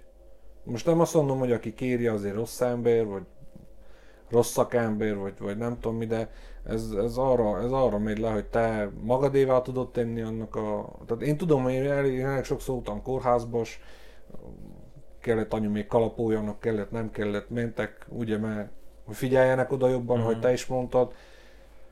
Én ezért nem, nem szeretem az ilyen. Tehát én hogyha, uh-huh. én, hogyha napjára megkapom a pénzemet, fizetésemet arra, amit ledolgoztam, akkor nekem pluszban nincs semmi értelme, hogy most valakit megnyomorítsak azért, mert most elredettem egy vállat.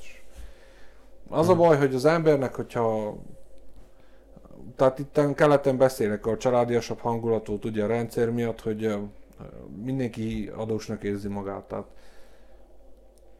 Például szomszéd, az egyik szomszéd tévészerelő egyet állít a kábele, de mi az első kérdés, mivel tartozok? Igen, az igen. meg se fordul a fejbe, hogy esetleg a másik szívesen csinálta.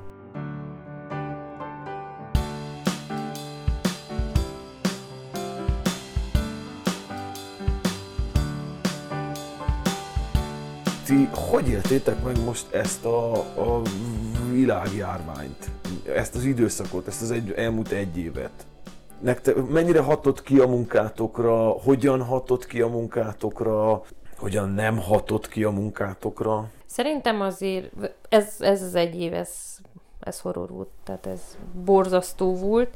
Annyiban hatott ki a munkánkra, hogy szerintem az emberek félre vannak tájékoztatva, és emiatt az emberekben van egy csomó kérdés és rengeteg félelem, Miben vannak félretájékoztatva? Ez az egész járvány, ez nem úgy volt közölve, ahogy kellett volna, inkább riogatások voltak. Tehát én azt látom, hogy, hogy a médiába az ment le, ne, nekem úgy jött le, lehet, hogy én értelmeztem félre, hogy egy lejárató kampány volt az orvosokkal szembe.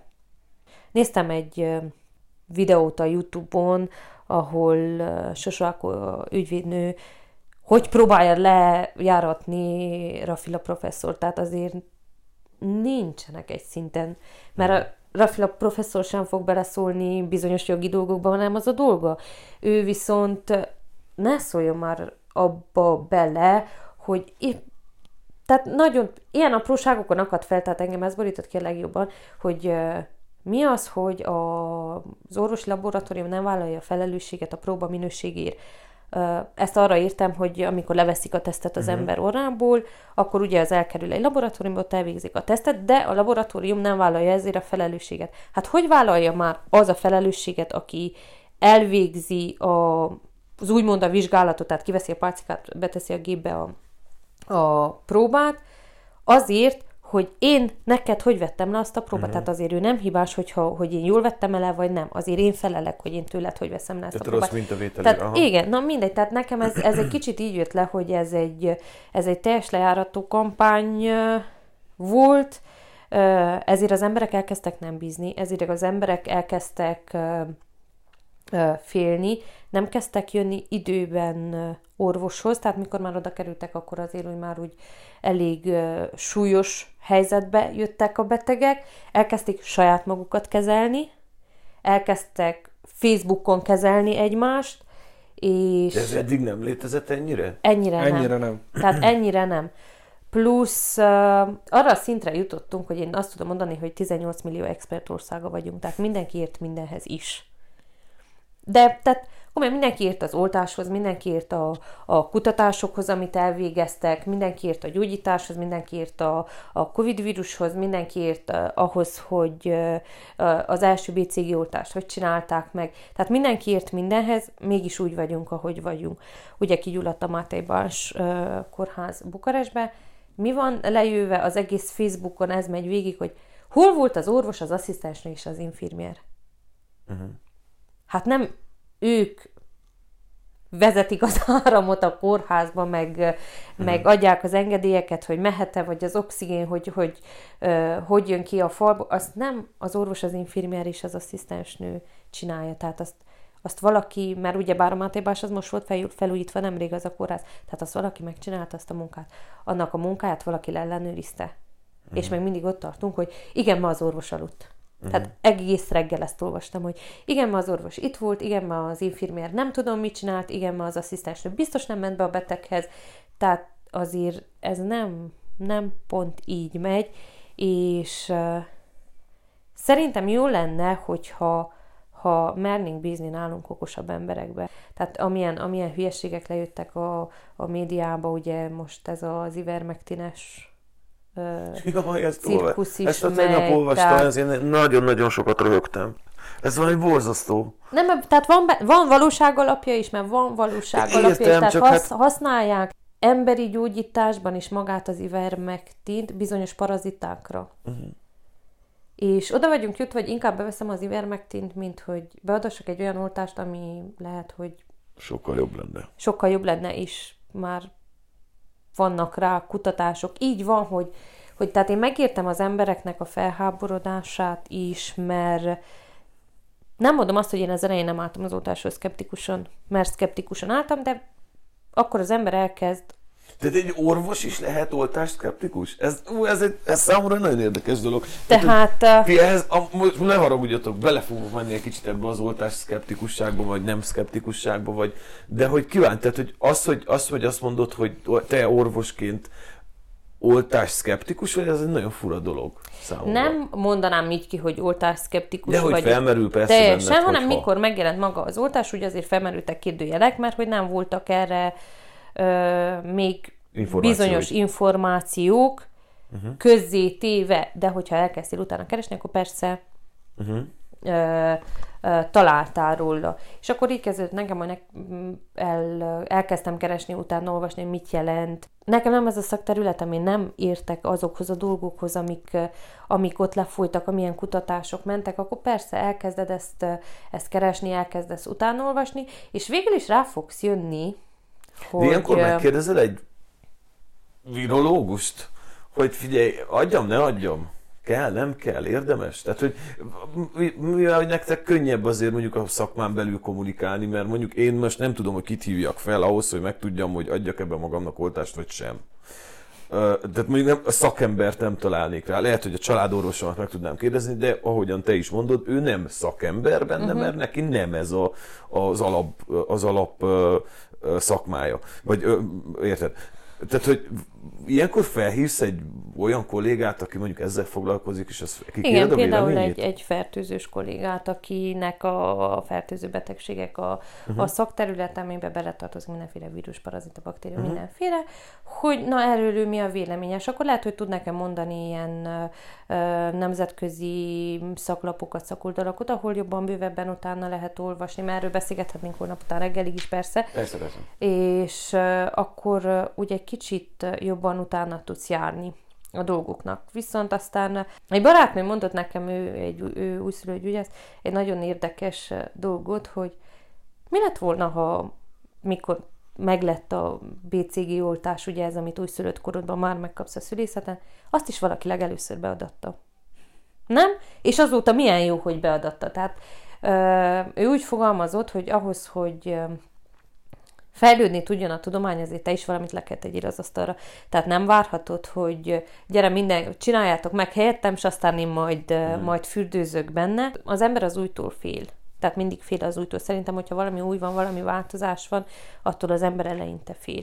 Ezért mondom, hogy nem mondom teljesen oltásszkeptikusnak, csak kellett nekem egy kicsi idő, hogy utána tudjak járni, hogy akkor uh-huh. tulajdonképpen miről is van szó, mert az, amit elmondtak a médiában, szerintem az nem, nem volt elég, és nem próbálták meg leegyszerűsíteni úgy, hogy megértsék az emberek úgy, ahogy, ahogy kell, hogy ez miről van szó, és tulajdonképpen miben másabb, mint a többi oltások, amiket mostani kaptunk.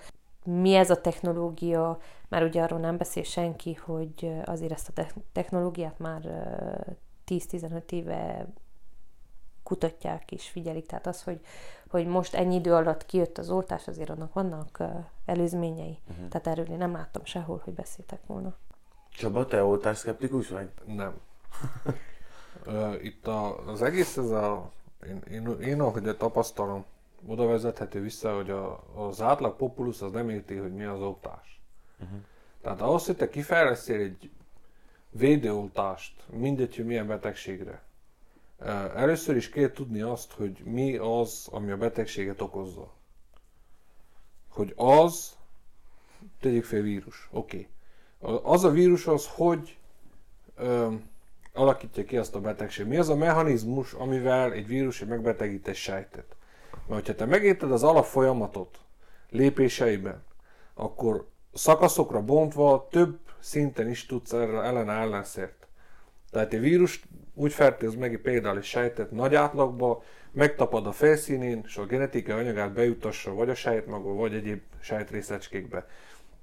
Akkor itt már automatikusan jön, hogy egy vírusra úgy lehet védekezni, hogy megakadályozott, hogy kitapadjon a sejtfal. Ha nem tud kitapadni, nincs egy genetikai anyagát befecskendezve. Ha már befecskendezte a genetikai anyagát, akkor lehet egy olyan fehérjét, egy bontó fehérjét előállítani laborban, amelyik azt a genetikai anyaghoz hozzákapcsolódik, és a genetikai anyag nem kapcsolódik egyébhez. Tehát ez kémiai folyamatok ezek. így alakul, tehát így értjük meg azt, hogy mi, mi okozza, hogy alakul ki a betegség, és akkor az, az, az kell megtalálni egy ilyen vírus, vagy egy oltás kifejlesztésénél, hogy eldöntöd, hogy melyik szakaszába akarod ezt úgymond leállítani. És akkor így, így, így, tehát ez mind időbe telik. Ez eddig nagyon sok időbe telt. Akkor, mikor ez megvan, hogy megvan egy prototípusod, úgymond, akkor ezt le kell tesztelni, és aztán amúgy teszteled le, hogy kimész Afrikába, ott, mert ott úgyis sokan vannak, vagy Kínába, tehát azt kontrollált körülmények között, laborba, utána élő, egyszerűbb élőlényeken, és aztán utána jönnek az emberi ö, triálok, úgymond. Ez régen nagyon sok időt vett fel. Tehát ezért volt az, hogy a gyermekbénulás ellen is több évtizeden keresztül kutattak, és aztán majdnem ugyanazon az útvonalon mentek, és egyszerre többen is ö, ö, rátapintottak a lényegre. Most már a technológia fejlődésével ez az idő, ez lerövidül. Tehát, Plusz a vakcina is más típusú, mint azok.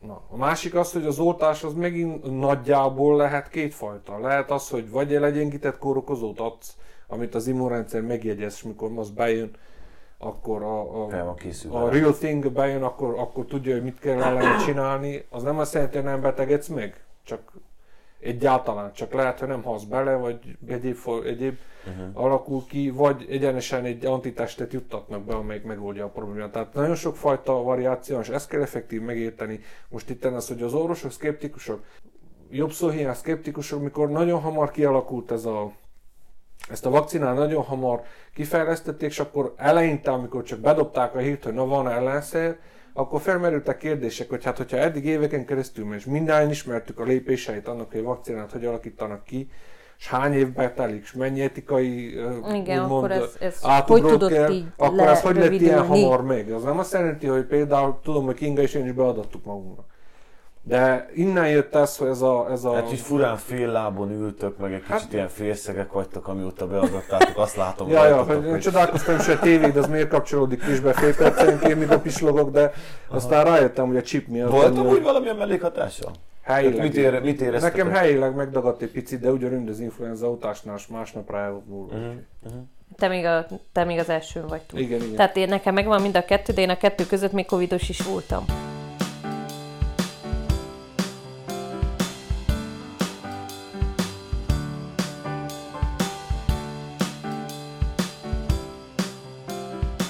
Te elkaptad a két, két pont a, A, két oltás pont a két között oltás között ö, el is kaptam, tehát a két oltás között én még covidos is voltam, úgyhogy ö, én végigjártam az összes útját ennek, amit végig lehet járni.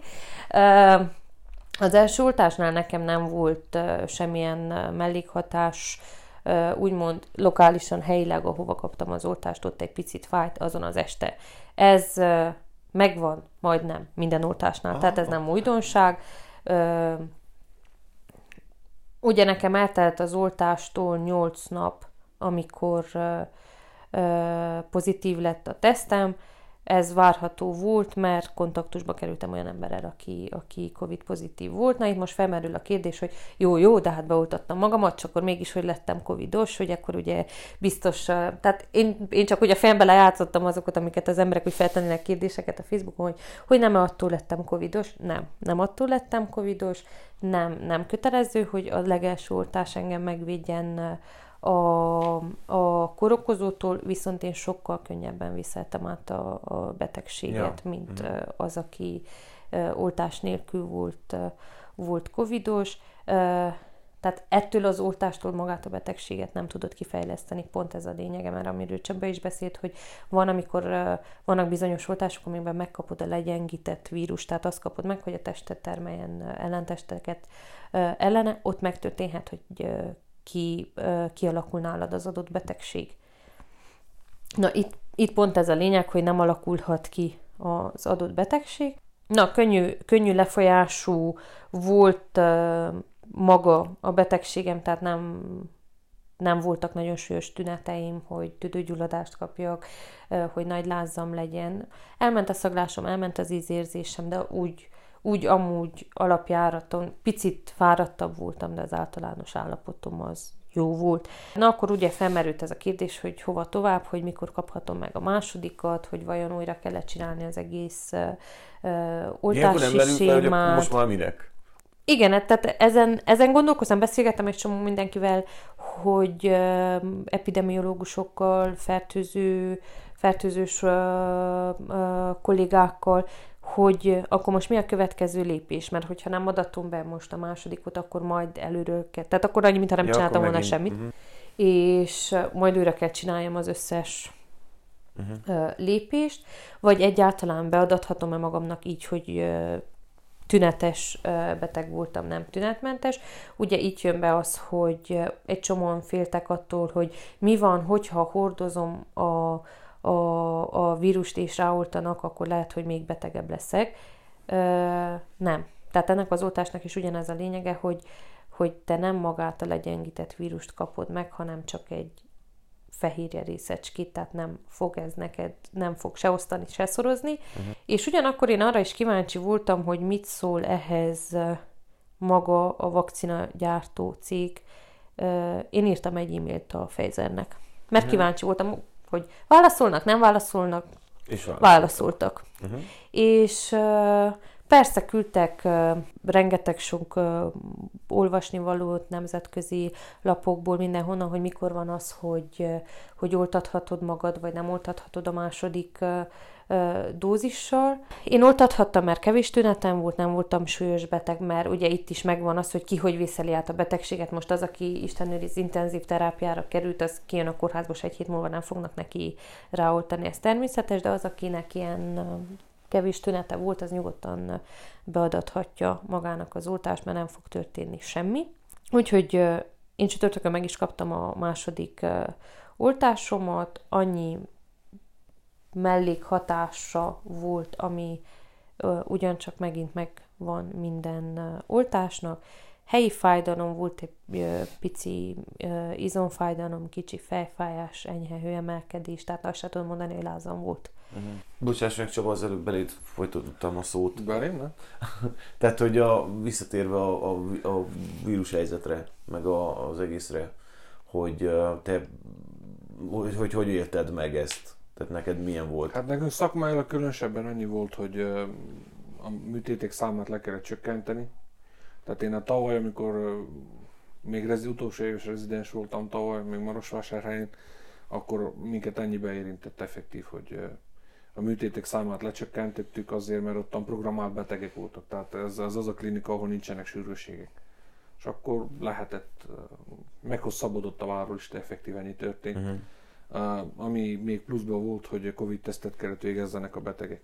Tehát mi ahhoz, hogy befeküdjenek, akkor egy negatív teszt kellett. Uh, szakmailag minket ennyi volt, hanem inkább személyesen volt ez a probléma, hogy ez a, hát ezt, a, ezt szerintem ezt nem fogom tudni feldolgozni idegileg, hogy ez az évezred paradoxon, hogy mindenkinek a zsebében ott van egy vékony fémlap, és az emberi tudás rajta van, és hogy vannak ennyire félretájékozott emberek, és ezt én megkaptam a magyarázatot egyszerű, ez a cikkíró periódusomból van, hogy uh, a, az interneten, amit található ingyen információ, az vélemény. Plusz meg kell tudsz szűrni. Tehát az vélemény. Ahhoz, hogy te tudást szerezzél, arra fizetni kell.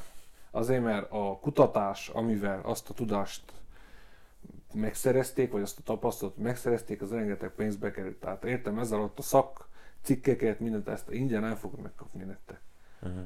Tehát ingyen, legjobb esetben kapsz egy abstraktot, hogy igen, van ez a kutatás ezzel a címmel, és röviden erről van szó, de részletekben menően ki kell fizetni azt a, azt a cikket. Úgyhogy ezért van ez a sok félretájékoztatás. Plusz, ami a másik tapasztalatom ezzel kapcsolatban az internetes kereséssel, hogy az emberi lustaság.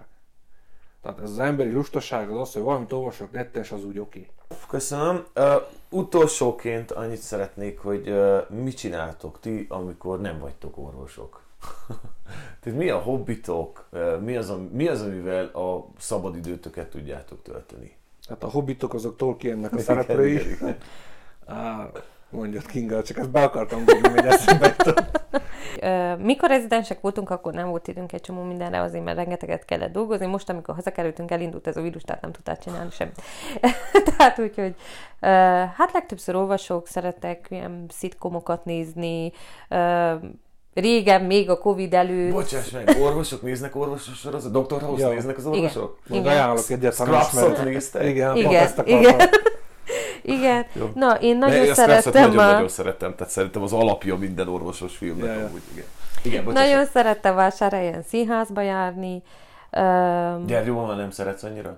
Hát nagyon nem volt alkalmam, amikor hazajöttem, akkor bez, bezártak mindenfélét, és uh, utána meg annyi mindenféle dolgunk volt, hogy úgy, mm. úgy na, igen, értem. És ugye kicsit nehezebben is lehet most, hogy mikor 30% meccs, mikor nem tudom hány százalék mehet, már nem is tudom kö- most követni. Már van. Most Igen, már fél, most már, most már fél.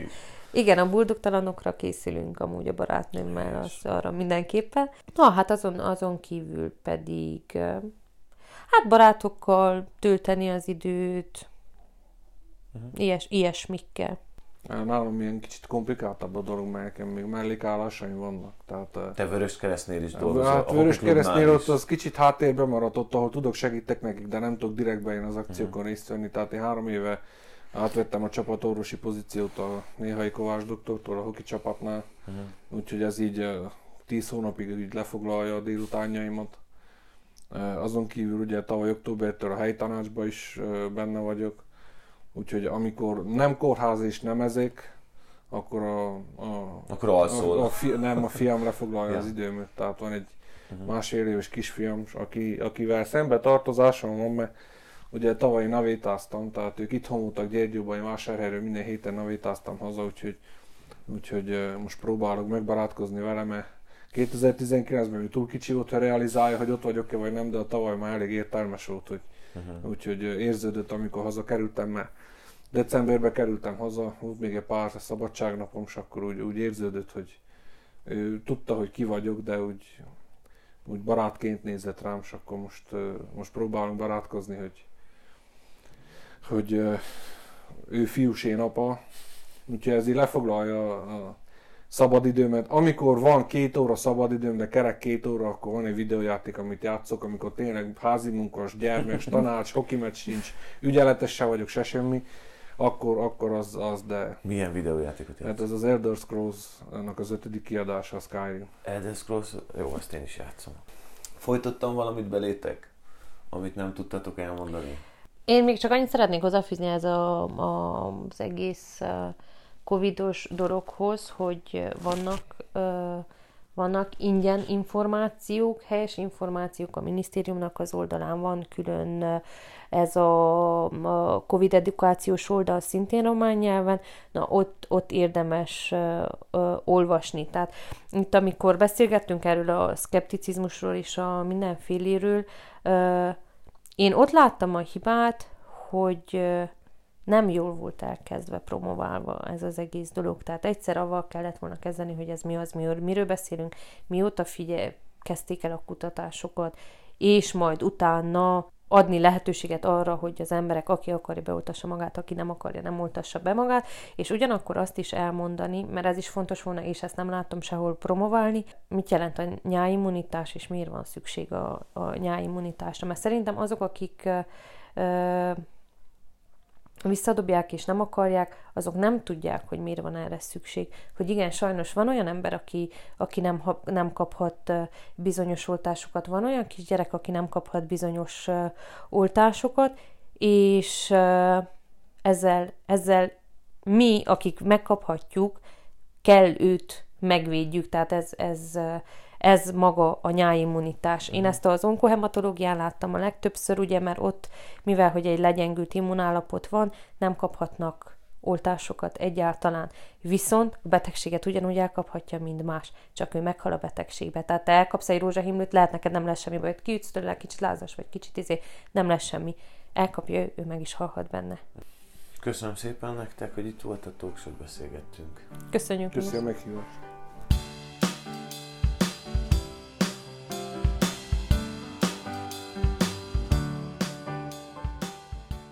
A KBG podcastet megtalálod a Spotify-on, az Apple podcasten és a Google podcasten is. Nincs más dolgod, csak beírni a megfelelő keresőbe, hogy k.b.g. Kösz, ha hallgatsz.